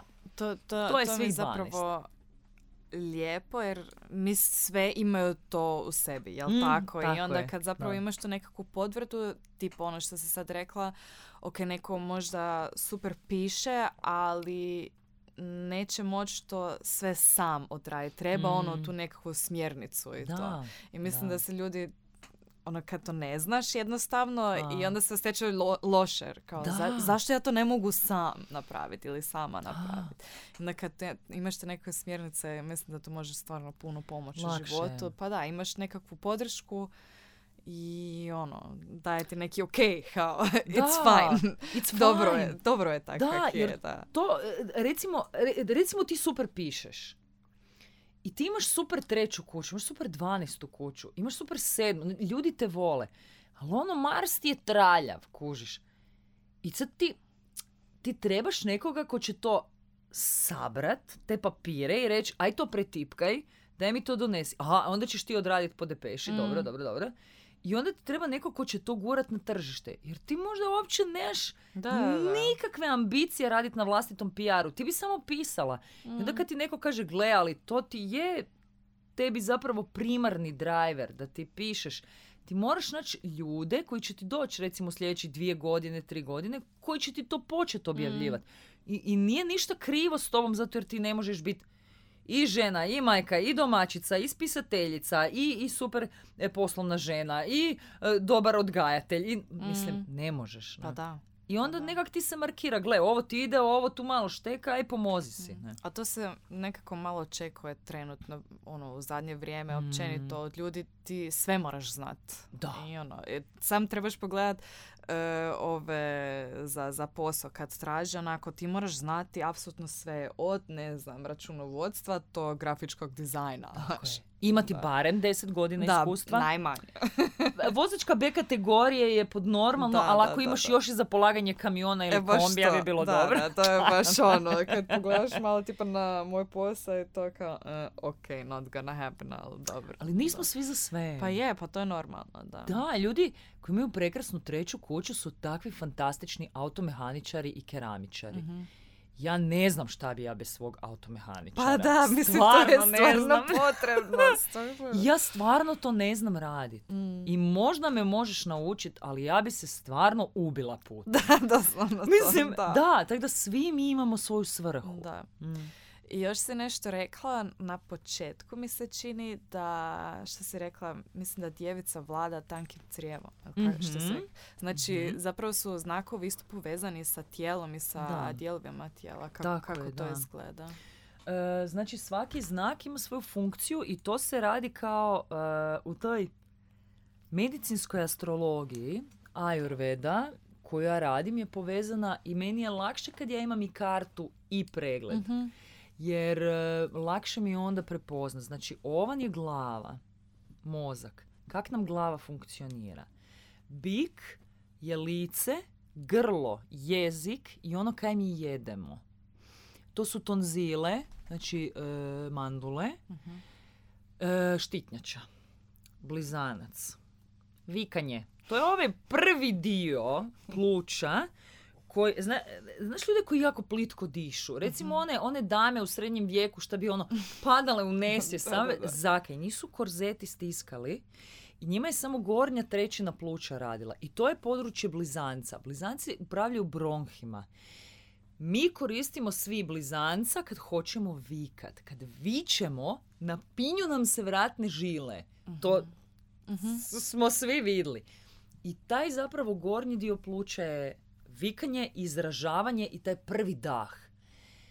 Um, rak koji je odmah dolje izražava kaj mi osjećamo i to je ovaj dublji dio pluća. Uh-huh. Ova donja, srednja i donja trećina gdje mi, kad, znaš kad ti nekom kažeš volim te, taj ton je uvijek niži.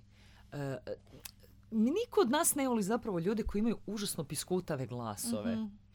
I ljudi koji imaju puno blizanca često znaju vikat ili imaju takve piskutave glasiće. Volim te, oprosti. Ide iz donjeg dijela pluća, iz raka, ne iz blizanca. Uh-huh. I ljudi koji imaju problem sa emotivnim stablom, gleda se kakav je rak, kakav je mjesec. Uh, jer sve mi u principu emocije deponiramo u pluća. Znači ono, prsa će mi se razletit kad pl- pl- plačem. E to, su, to je kombinacija blizanca koji to mora izgovoriti i raka koji to mora osjetiti. Lav je više želudac. I pod rakom je i srce. Uh-huh, srce uh-huh. nam kuca za nešto. Uh-huh. Ne, ne mislimo srcem. Lav je želudac i kako mi... To je ona primarna vatra. Kako mi vladamo svime. Jer primarna vatra zapravo nama održava imunitet. I to... Lav je živa vitalnost. Uh-huh. To je to. Tanko crijevo je djevica. O mi treba, o mi ne treba. O mi treba, uh-huh. o mi ne treba. E, ali u tankom crijevu se ne dolazi... do toga šta zapravo radimo s onim stvarima koje nam ne trebaju, sa otpadom. To zna vaga koja upravlja debelim crijevom, znači tamo gdje ide stolica i prostor eventualno bubrega i mokračvoda gdje skupljamo urin. Jer vaga je onaj dio nas koji zna šta bi sa stvarima koje ne valjaju. Vagice znaju kaj bi sa odnosom koji ne funkcionira. One su tu zato. Škorpion upravlja e, urogenitalnim traktom, u principu završetkom debelog crijeva ili anusom, znači koji ima puno hemića, uglavnom je negdje sa škorpionom problem. E, I to je vanjski spolni organi kod žene i kod muškarca. Sjemenici, rodnica, e, male velike usne i taj dio. Znači i sam izlazak uretre, ono, problem sa zadržavanjem mokraće i to. Znači tu, je, tu smo kod škorpiona. Strijelac je, su gluteusi, guza, stražnji dio nogu, to je onaj pokretač. Uh-huh. Nas, u principu, kad taj Jupiter iz Strijelca vodi, kad smo mi inspirirani, ma mi trčimo koliko uh-huh. hoćemo i ka, koliko ti često zapravo guza boli? Uh-huh. Nikad. Da, da. Kaj nas boli? Bole nas uh, bedra. Uh-huh. Bedra su jarac. Be, jarac je onaj dio nas, znači to je do koljena i prvi dio koljena, onaj dio nas koji zna da smo se umorili. Jarac uvijek pokaže onu pravu sliku stvari. E, znaš šta, nosim te već deset godina, skupila si mi previše kila, a bome ni ne jedeš najbolje, e, i sad mi je već teško. Mm. I onda ljude bole koljena. E? I to je jarac koji pokazuje zapravo di je to. To je očuvanje života, znači bedrena kost koja proizvodi krvna zrnca i održava našu cirkulaciju i imunitet. Vodenjak, koljena, listovi. Um, koliko često gledaš u listove? Rijetko. Rijetko, tako je. E, To je vodenjak. Da. Ne gledamo u to dok ne boli. Aha, da, da, da. Znači, ono, žene, na, zapravo, svi mi depiliramo pazuhe ili, ili na, nad usnicu ili nešto. Ali ono, ujoj, moram, moram si noge obrijati. Znaš, ono, to će žene razumjeti, recimo. Da, da, da, da. Te, ne pogledaš u te listove ako si ne misliš, joj, neko će me gledati ili moram nositi suknju sutra. Onda, a, nema veze. Ne. E, to je, to je vodenjak, ono, uh, obraćaj pažnju na vrijeme. Mm-hmm.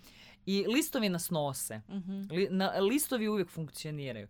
I ribica su stopala. Mm-hmm. Kao onaj prljavi dio nas, mada ne mora biti, to je onaj dio koji nas nosi kad mi više ne možemo.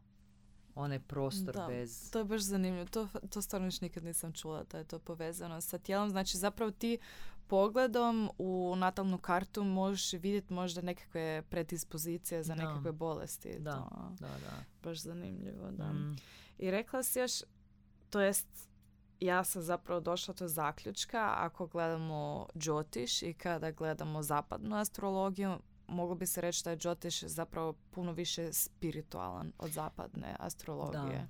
Da. Jer si rekla da je to povezano s karmom, mm-hmm. znači gleda se ta nekakva karma, možeš mm-hmm. nešto tome reći kao kako je to povezano s karmom. Da, e, ja volim bilo kakvu vrstu astrologije. Ja mislim da zapadna ima fantastične metode. Međutim, sam fokus zapadnih astrologa se nekako, mislim da se kulturološki čisto mijenjaju. Ja mislim da, da i zapadna astrologija ima fantastičan karmički dio, međutim o njemu se puno ne priča. E, ono gdje se zapravo rade ponekad e, distinkcije između zapadne i istočne astrologije, a mislim da možda ne bi trebale e, se e, na taj način postavljati e, da je kao duhovni Jyotish, a više zemaljski zapadni. To polazi, ja razumijem odakle zapravo to i ide, jer Jyotish više ima fokus na mjesecu koji je unutarnji, uh-huh. a zapadna na suncu koji je uh-huh. vanjski manifestator nas samih. Kako to sve ima smisla. To sve ima da, smisla, da, da. da. I zapravo meni je najdraže kad ja, ja imam nešto malo znanja zapadne astrologije, ali kad ja razgovaram sa zapadnim astrologom, meni je to ko da mi anđeli pjevaju. Mislim, fantastično je ako ih se može spojiti. Onaj dio o kojem ja mogu pričati, jer uvijek ljudima kažem astrologija, astrologija, ona birajte kaj vam paše. Ma birate se zapravo astrologa. Ako vam astrolog paše, priča vašim jezikom, to je mm. to ono. Kak se naši Merkuri podudaraju, da. to je to. a, a stvar je u tome da, da Jyotish imate te karmičke točke preko sjevernog i južnog mjesečevog čvora. Recimo, mm-hmm. južni čvor se u zapadnoj ne koristi toliko koliko neke druge točke koje oni koriste za karmičku. Međutim, kod nas je to tak da mi gledamo po južnom čvoru odakle smo došli, koji prijašnji životi su se zapravo bavili točno određenom lekcijom. I onda kad upozorim ljude, ali pustite to, nemojte se hvatati za pare, vi ćete znat zaraditi. Morate pustiti taj južni čvor zato jer on je onaj dio nas koji nas drži u komfort zoni. U, nećemo se tu micati, tu mi je dobro, tu sam sigurna. Mm-hmm. To je južni čvor ili ketu, a mi zapravo se svi bojimo skočiti u sjeverni čvor. On je magnetski privlačan, ovoga, to je nekakva lekcija koju smo mi odabrali u ovom životu učiti. Međutim, recimo, ima položaja gdje ljudi stvarno ne bi skočili unutra. E, recimo, sjeverni čvor koji je u četvrtoj kući pogledati u vlastite emocije i u vlastitu sigurnost.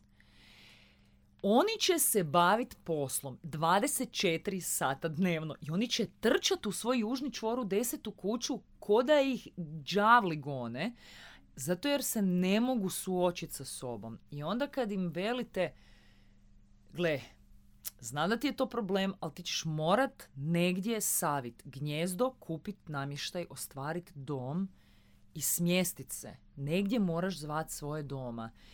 Onda malo njima treba. Ali taj sjeverni čvor je uvijek područje gdje mi užasno puno griješimo. Ljudi koji ga imaju recimo u djevici.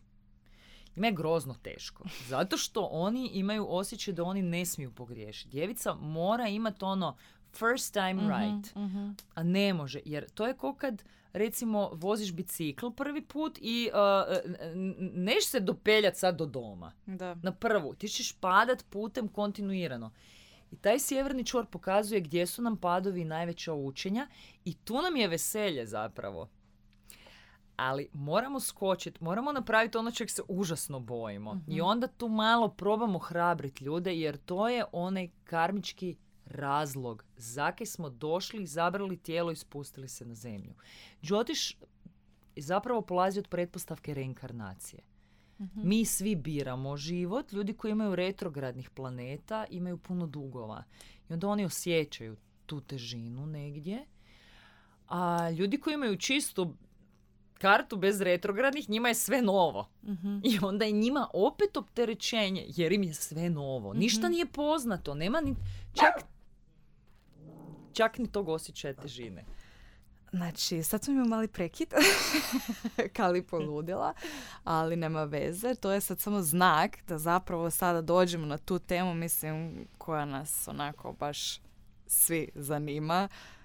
Taj nam reci koji vrak se, se događa. događa trenutno. Šta je ovo u ovoj godini?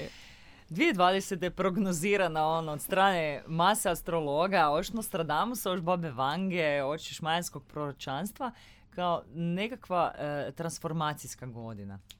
U principu mi smo imali astrološki gledano konjunkciju Marsa, Plutona, Saturna i Jupitera. To se nije dogodilo stotinama godina i e, to jesu nekakvi tektonski poremećaji koji mi u principu osjećamo na nekakvom globalnom nivou.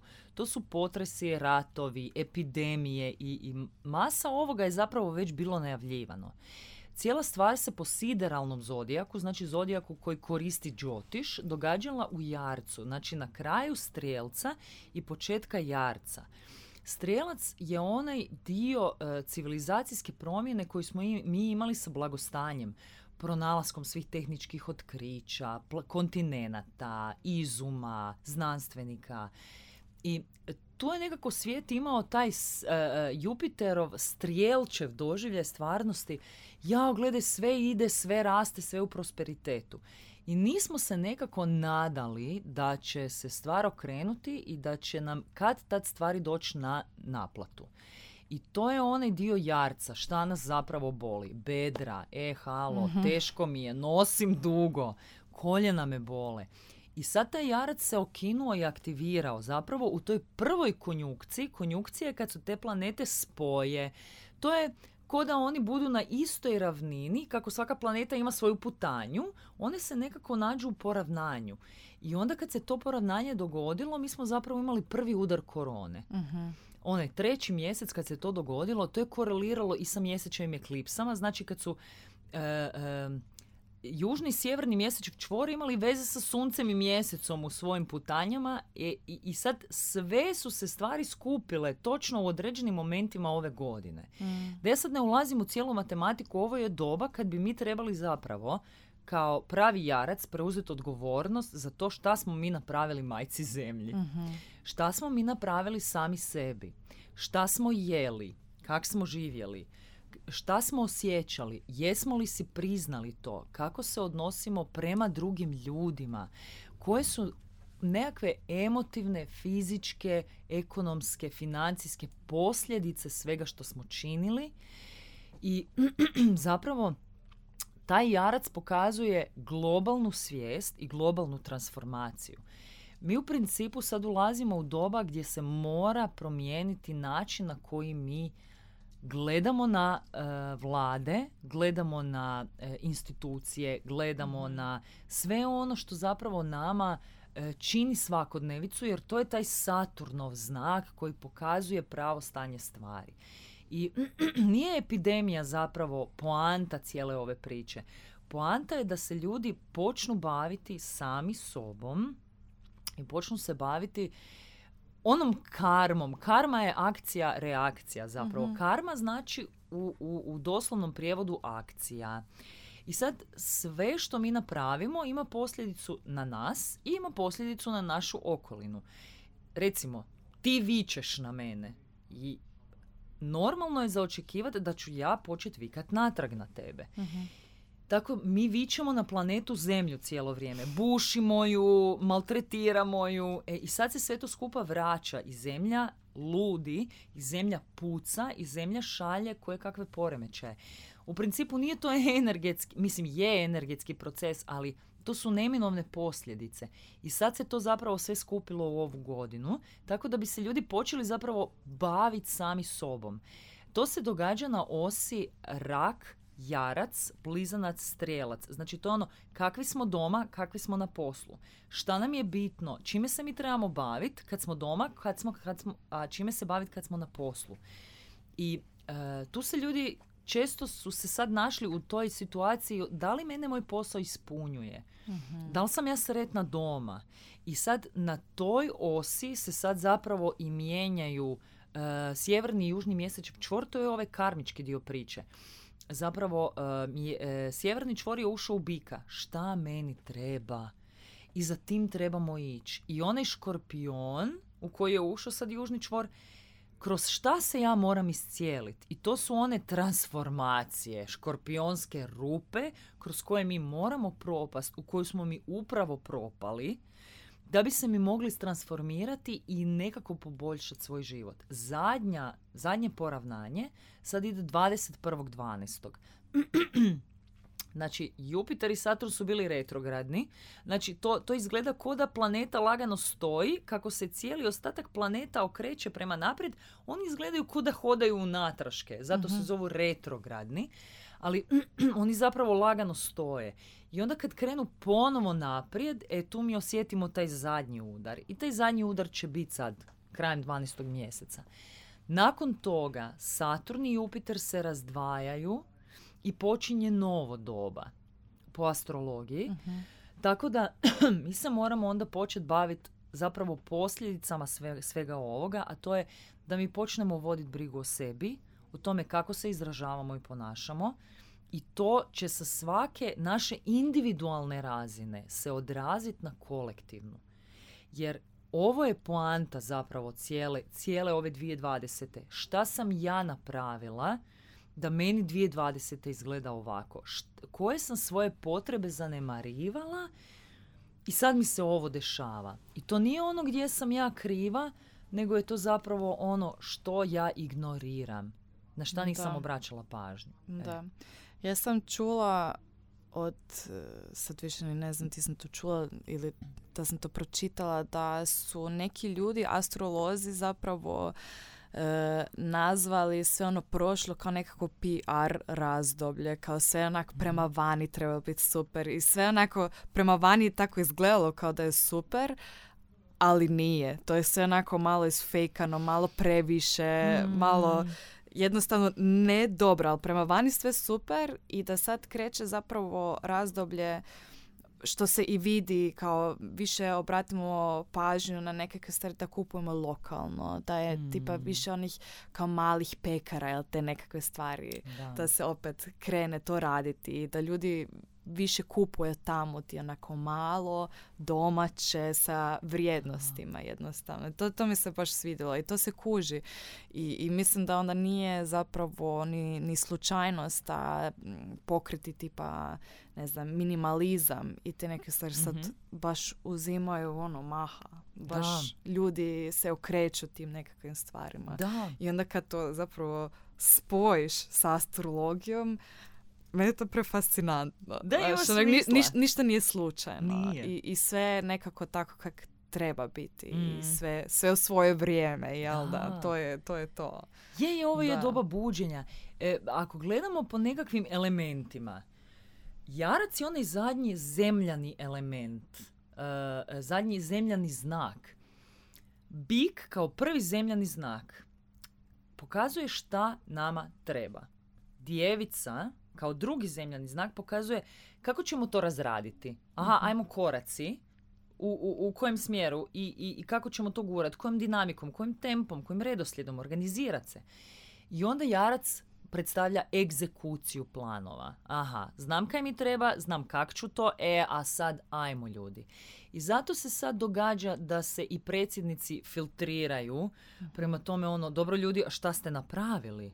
I gledamo Ameriku, pa gledamo ono, mm-hmm. raspad, eventualno je Brexit, pa Europska unija, pa sve. Mislim, stvar je u tome da ljudi počinju gledati šta se učinilo od onoga što se obećalo, jer to više nije ona Jupiterova fascinacija, P R-ovsko doba u kojoj smo bili, nego sad idemo u onaj Saturnovski dio. Čekajte malo ljudi, ajmo sad pogledati šta ovo zapravo je.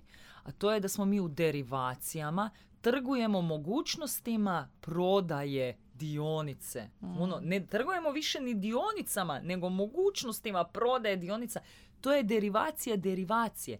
I tu Jarac kaže dosta. Kaj?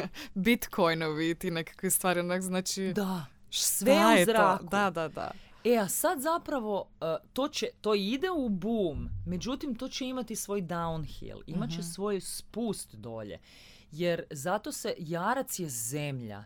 Jarac je ono uh, uh, što je u, posađeno, šta je naše, šta je realno, šta je opipljivo. I tu ono, zapravo ljudi koji imaju šta za dat će tu dat. Mm-hmm. E, i to je to doba ono, ajmo sad pogledati svakog čovjeka ponaosob šta on je. Mm-hmm. E. A što to onda znači za, za budućnost? Šta nas čeka iduće godine? E, dvije tisuće dvadeset prva će biti nešto drugačija, bit će malo lakša od dvije tisuće dvadesete. Neće biti te... te strašne težine, jer po numerologiji dvije tisuće dvadeseta je bila godina broja četiri. Četiri je Saturnova brojka, opet Saturn, gdje mi zapravo moramo naučiti šta je krivo i moramo se osvijestiti i moramo preuzeti odgovornost. Znači u dvije tisuće dvadeset prvoj pa nadalje, a ja mislim da će se zaista stvar pomaknuti sa dvije tisuće dvadeset trećom kada Saturn uđe u vodenjaka, da gledamo zapravo na koji način ćemo mi pomoći kolektivu čineći neke stvari sami. I to je, Jarac je sad uvertira za to. I da proizvodimo lokalno, da budemo dobri jedni prema drugima, da budemo dobri sami prema sebi. Mm. Jer kad smo dobri sami prema sebi, polazimo prema svakoj osobi koja je s nama iz nekakve pozicije mira. I to znači da ako radimo u državnoj upravi, nama je plaća sigurna, bez obzira je li sad korona, nije korona, jesmo mi na poslu ili nismo, pa idemo kupiti rađe povrće od nekog ili dati taj novac nekome ko se fakat bori na tržištu. Osvještavanje te kolektivne e, energije koju se zapravo e, podjarmljivalo jako dugo, i e, svodit će se stvari na to da se mi počnemo skupljati u familije ponovo, da, da gledamo kakvi su nam međusobni odnosi, da gledamo kako, p- pro, kako proizvesti i kako kupiti neke stvari lokalno. Mm. Zato jer i ta nekakva globalna tranzicija i avioni i kamioni ne funkcioniraju mm. sad trenutno. I mi moramo naći unutar svojih deset kilometara oko kuće nekoga ko ima mlijeko. E, i to je taj Jarac, ona realnost. Jarac je i generalni imunitet ljudi, tako da ljudi koji e, e, jako puno paze na to kako misle i kako jedu, će zapravo imati i nekakve benefite u sljedećih trideset godina dok se Saturn ponovo ne vrati mm. u ovu poziciju gdje je sada. Da, da mislim... Meni se to sviđa. Meni osobno to paše i, i veselim se vidjeti te promjene. Mislim, stvarno već lagano krenulo, samo se trebamo sjetiti onog prvog lockdowna i kako su ljudi počeli dostavljati u Zagreb tipa ono povrće, mm. lokalno voće uh, mm. i odjednom kao nisi više, kao, ja sam uvijek išla i prije na plac i pokušavala kupovati ono eko ovo ono. I onda od jednog od trećeg mjeseca onak sve rasprodano. Kao, kaže mi ona kumica, nemam ništa više. Onak svi naručuju od jedan. Znaš, svi od jedan, svima je bitno da bude bio, da nije špricano, da je da. Lokalno, da podržavaju to. Mm. Ali to je lijepo i, i mislim da je to nešto nužno što je. Da, zemlji to treba. Da. Treba predah. Da, zemlji treba predah, to si lijepo rekla. Da, da. Da. Da jer uh, Jarac je uh, imunitet i nije stvar u tome da se mi bavimo jako puno koronavirusom i cijepivom. Iskreno mislim da cijepivo neće puno donijeti. Mm. Uh, uh, to, to nije moj osobni stav, to je čisto ono s one astrološke strane gledano. Svako od nas mora raditi na vlastitom imunitetu. Mm-hmm. I zapravo o imunitetu se nekak najmanje i priča u ovoj priči. Svi pričaju o virusu. Mislim da je nama imunitet bolji, da su nama životi lakši, sporiji, individualiziraniji. Mi bi lakše podnijeli infekt. Mm-hmm. E, tu je zapravo cijela poanta priče. A ljudi ne kuže da zapravo i ono na, što mi mislimo i ono kako se mi osjećamo nama utiče na proizvodnju krvnih stanica koje se događaju točno tu gdje je jarac, mm-hmm, u bedru. I e, taj nekakav imunosni sustav zapravo ovisi o tome koliko smo mi sretni. Mm-hmm. Jer ako mi nismo sretni, mi ne možemo proizvesti ni dovoljno hormona sreće, ni dovoljno apsorbirati vitamina, minerala. Možemo jesti najbolje na svijetu ako smo mi nesretni. Nama imunitet ne šljaka. Crijeva imaju više živčanih završetaka od mozga. Mm-hmm. Znaš, kad si nervozna, ideš na ispit, ono, pa te potjera na ve ce, pa si sva kruliti u želucu. Crijeva znaju da se nešto događa da. u tvojoj glavi. Da. E, da. I tu zapravo kaj jedemo, to je užasno bitno. You are what you eat. Jel? You are what you eat. Je, da, je to stvarno je. tako. Da. Da. Mm. I onda da zaokružimo cijelu tu priču, šta bi ti preporučila pojedinačnim znakovima na što se fokusiraju sljedeću godinu? Mm, ok. Pa eh, ono na što se ja volim fokusirati, recimo, eh, eh, to je položaj Jupitera. Jer Jupiter pokazuje u šta mi moramo gledati da bi nam bilo bolje. Ovnovi imaju Jupitera u desetoj kući. Deseta od ovna, to je kuća profesije, karijere. Ovnovi su ti koji sad trebaju stvarno ići u egzekuciju. Moraju uh, uh, se baviti. I njima će zapravo uh, nekakav posao, uh, karijera, tu će stvarno ići dobro. I tu se treba fokusirati. Uh, bikovi će imati uh, priliku učiti jako puno novih stvari. Tako da bikovi se trebaju baviti nekakvim novim tehnologijama, novim znanjima, načinim, načinom uh, na koji će oni otputovati negdje i naučiti neke nove stvari da bi donijeli zajednici zapravo, mm-hmm, nešto novo. Blizanci ima, će imati vrlo transformativnu godinu, tako da e, blizanci će imati e, dosta osobnih nekakvih stvari koje su dugo potiskivali i nisu se njima bavili. E, I tu je sad idealan trenutak da obasjaju svjetlo na to šta zapravo mene iscjeljuje, šta ja moram otpustiti u sebi da bi meni bilo bolje. Mm-hmm. Isto tako se dosta dobro slagati sa familijom od e, dečka, muža, žene, partnera. Mm-hmm. Baviti se tuđim vrijednostima. E, rakovi će imati, e, rakovi e, će biti najčešće vjenčavani u sljedećoj godini. Uh, oni imaju zapravo Jupitera uh, u svojoj sedmoj kući i to će biti zapravo dosta zgodno za vidjeti. Ono, svi će se sad htjeti ženiti bez obzira na lockdown, mm. ne lockdown. I to je vrijeme da se posvetimo odnosima. Uh, lavovi uh, će se baviti svojim odgovornostima. Sve one stvari koje im se baš nije dalo raditi, a morali bi se njima baviti. E sad će to zapravo njima doći nekako kao obaveza koju će oni sa puno više lakoće moći obavljati. I to može biti ono posao vezano uz klince ili njihovu operativu dnevnu ili nešto što je vezano uz posao, a jako je pipljavo, detaljno, organizirano. E, time će se lavići moći bavljati organizacijom svog malog, mm-hmm, kraljevstva. E, djevice e, će se baviti djecom često. E, nekakvim svojim kreativnim procesima. Djevice će puno pisati, puno će čitati, puno će producirati ili nekakvog pisanog materijala, puno će ulagati. Djevice će razmišljati kako da oplemenim svoje financije, da se naslonim na dvije, tri strane, e, da dobijem prihode. Vagice e, se bave uglavnom uređenjem doma. Uh, šta ću sa uh, svojim nekakvim osobnim životnim prostorom, možda se preseliti. Vage će se puno seliti sljedeće, uh-huh, godine. Uh, one će imati taj osjećaj šta bi trebalo doma napraviti. Možda će im se kvariti neke stvari po doma pa će taman naći majstore za to. Um, počet će se baviti nekakvim svojim kućnim rutinama, ono, uh, kupiti možda papuče ili nekakav novi ogrtač u kojem se osjećaju cool i lijepo. škorpiončići imaju jako puno posla sa nekakvim svojim hobijima, bavit će se svojim kolegama i kako organizirati posao, pogotovo ako ga imaju sa svojim braćom i sestrama, ako imaju neke neodre, neodrađene stvari sa braćom i sestrama, e, to će biti jedan dobar, debeli dio fokusa dvije tisuće dvadeset prve. Isto tako će se oni najviše baviti svojim hobijima, tako mm-hmm. da škorpioni su nekako tu ono off. Um, strijelci, uh, oni će se baviti uh, svojim primarnim obiteljima, mama, tata, sestra, braća, um, u principu šta oni moraju učiniti da bi zadovoljili nekakve svoje osnovne životne potrebe.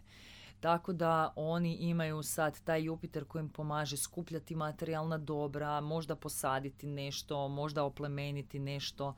Uh, tipa, uh, ako imate balkon pa imate mjesta pa posaditi paradajziće tamo, mm-hmm. ili na koji način zaraditi novac i šta, nam je zapra- šta im je u životu bitno.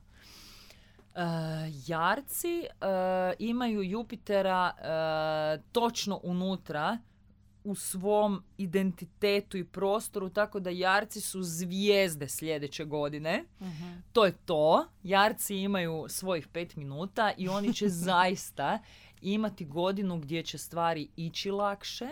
E, moći će se fokusirati na to šta oni zapravo žele i imat će dovoljno snage i energije da to provode u djelo. Zaista mislim na svako područje.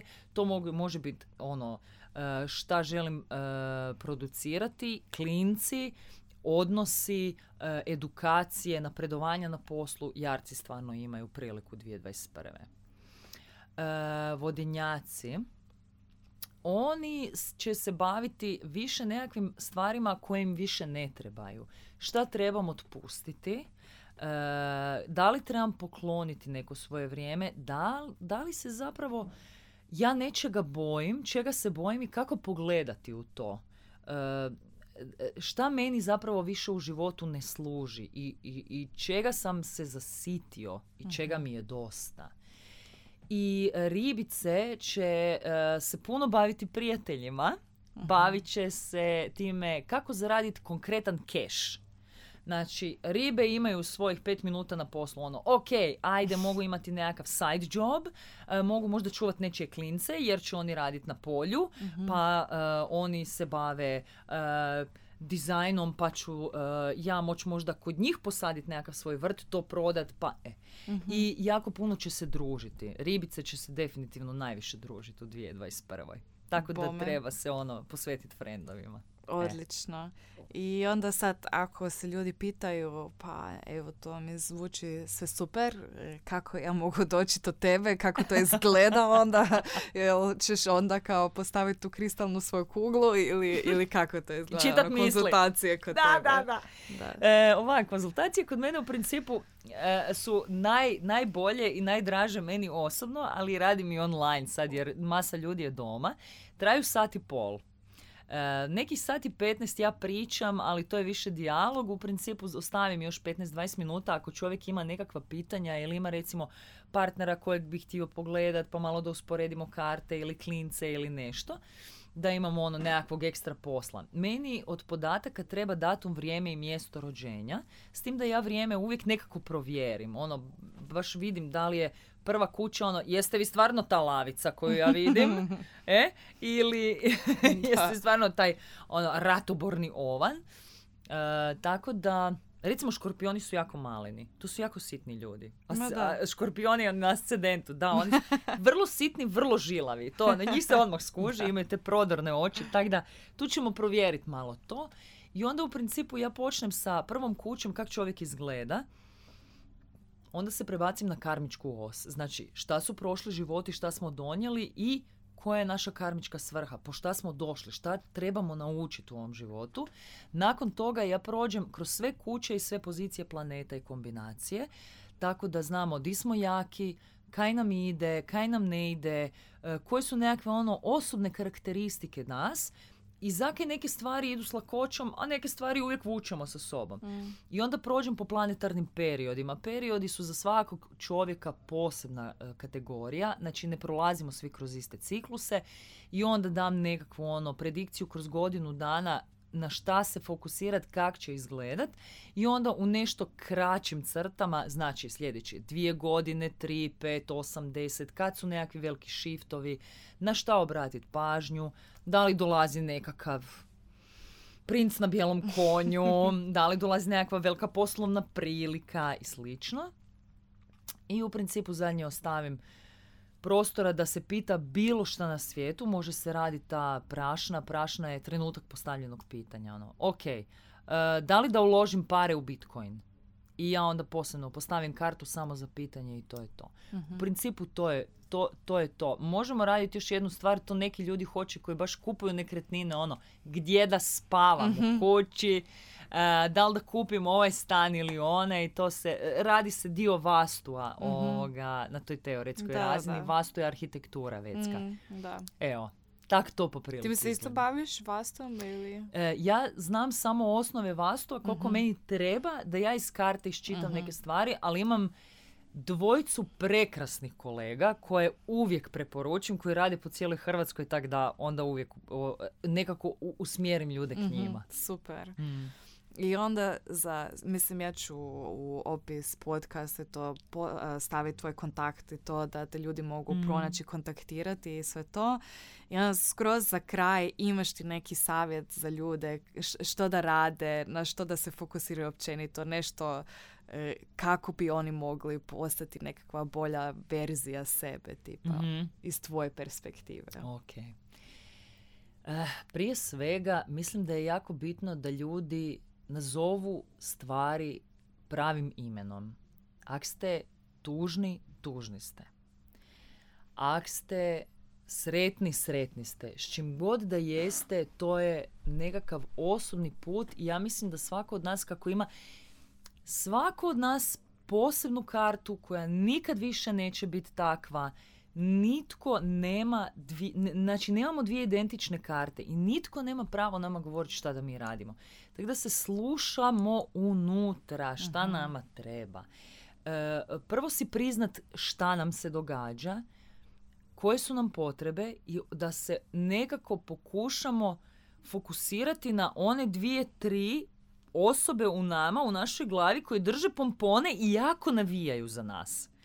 Znači, te male curice i dečke koji trče unutra i kažu ajde, ajde, možeš ti to. E, njih treba hraniti. Mm. Tako da svaki dan treba napraviti barem jednu malu stvar koja nas jako veseli. Mm.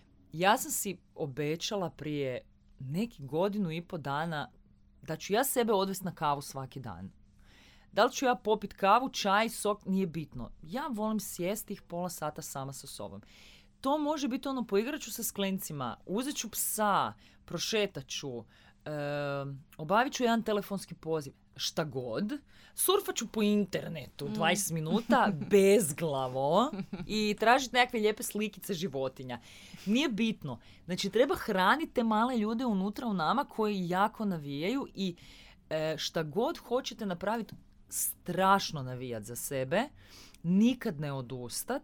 I ako se to ne događa sad, da se ne lupamo po glavi.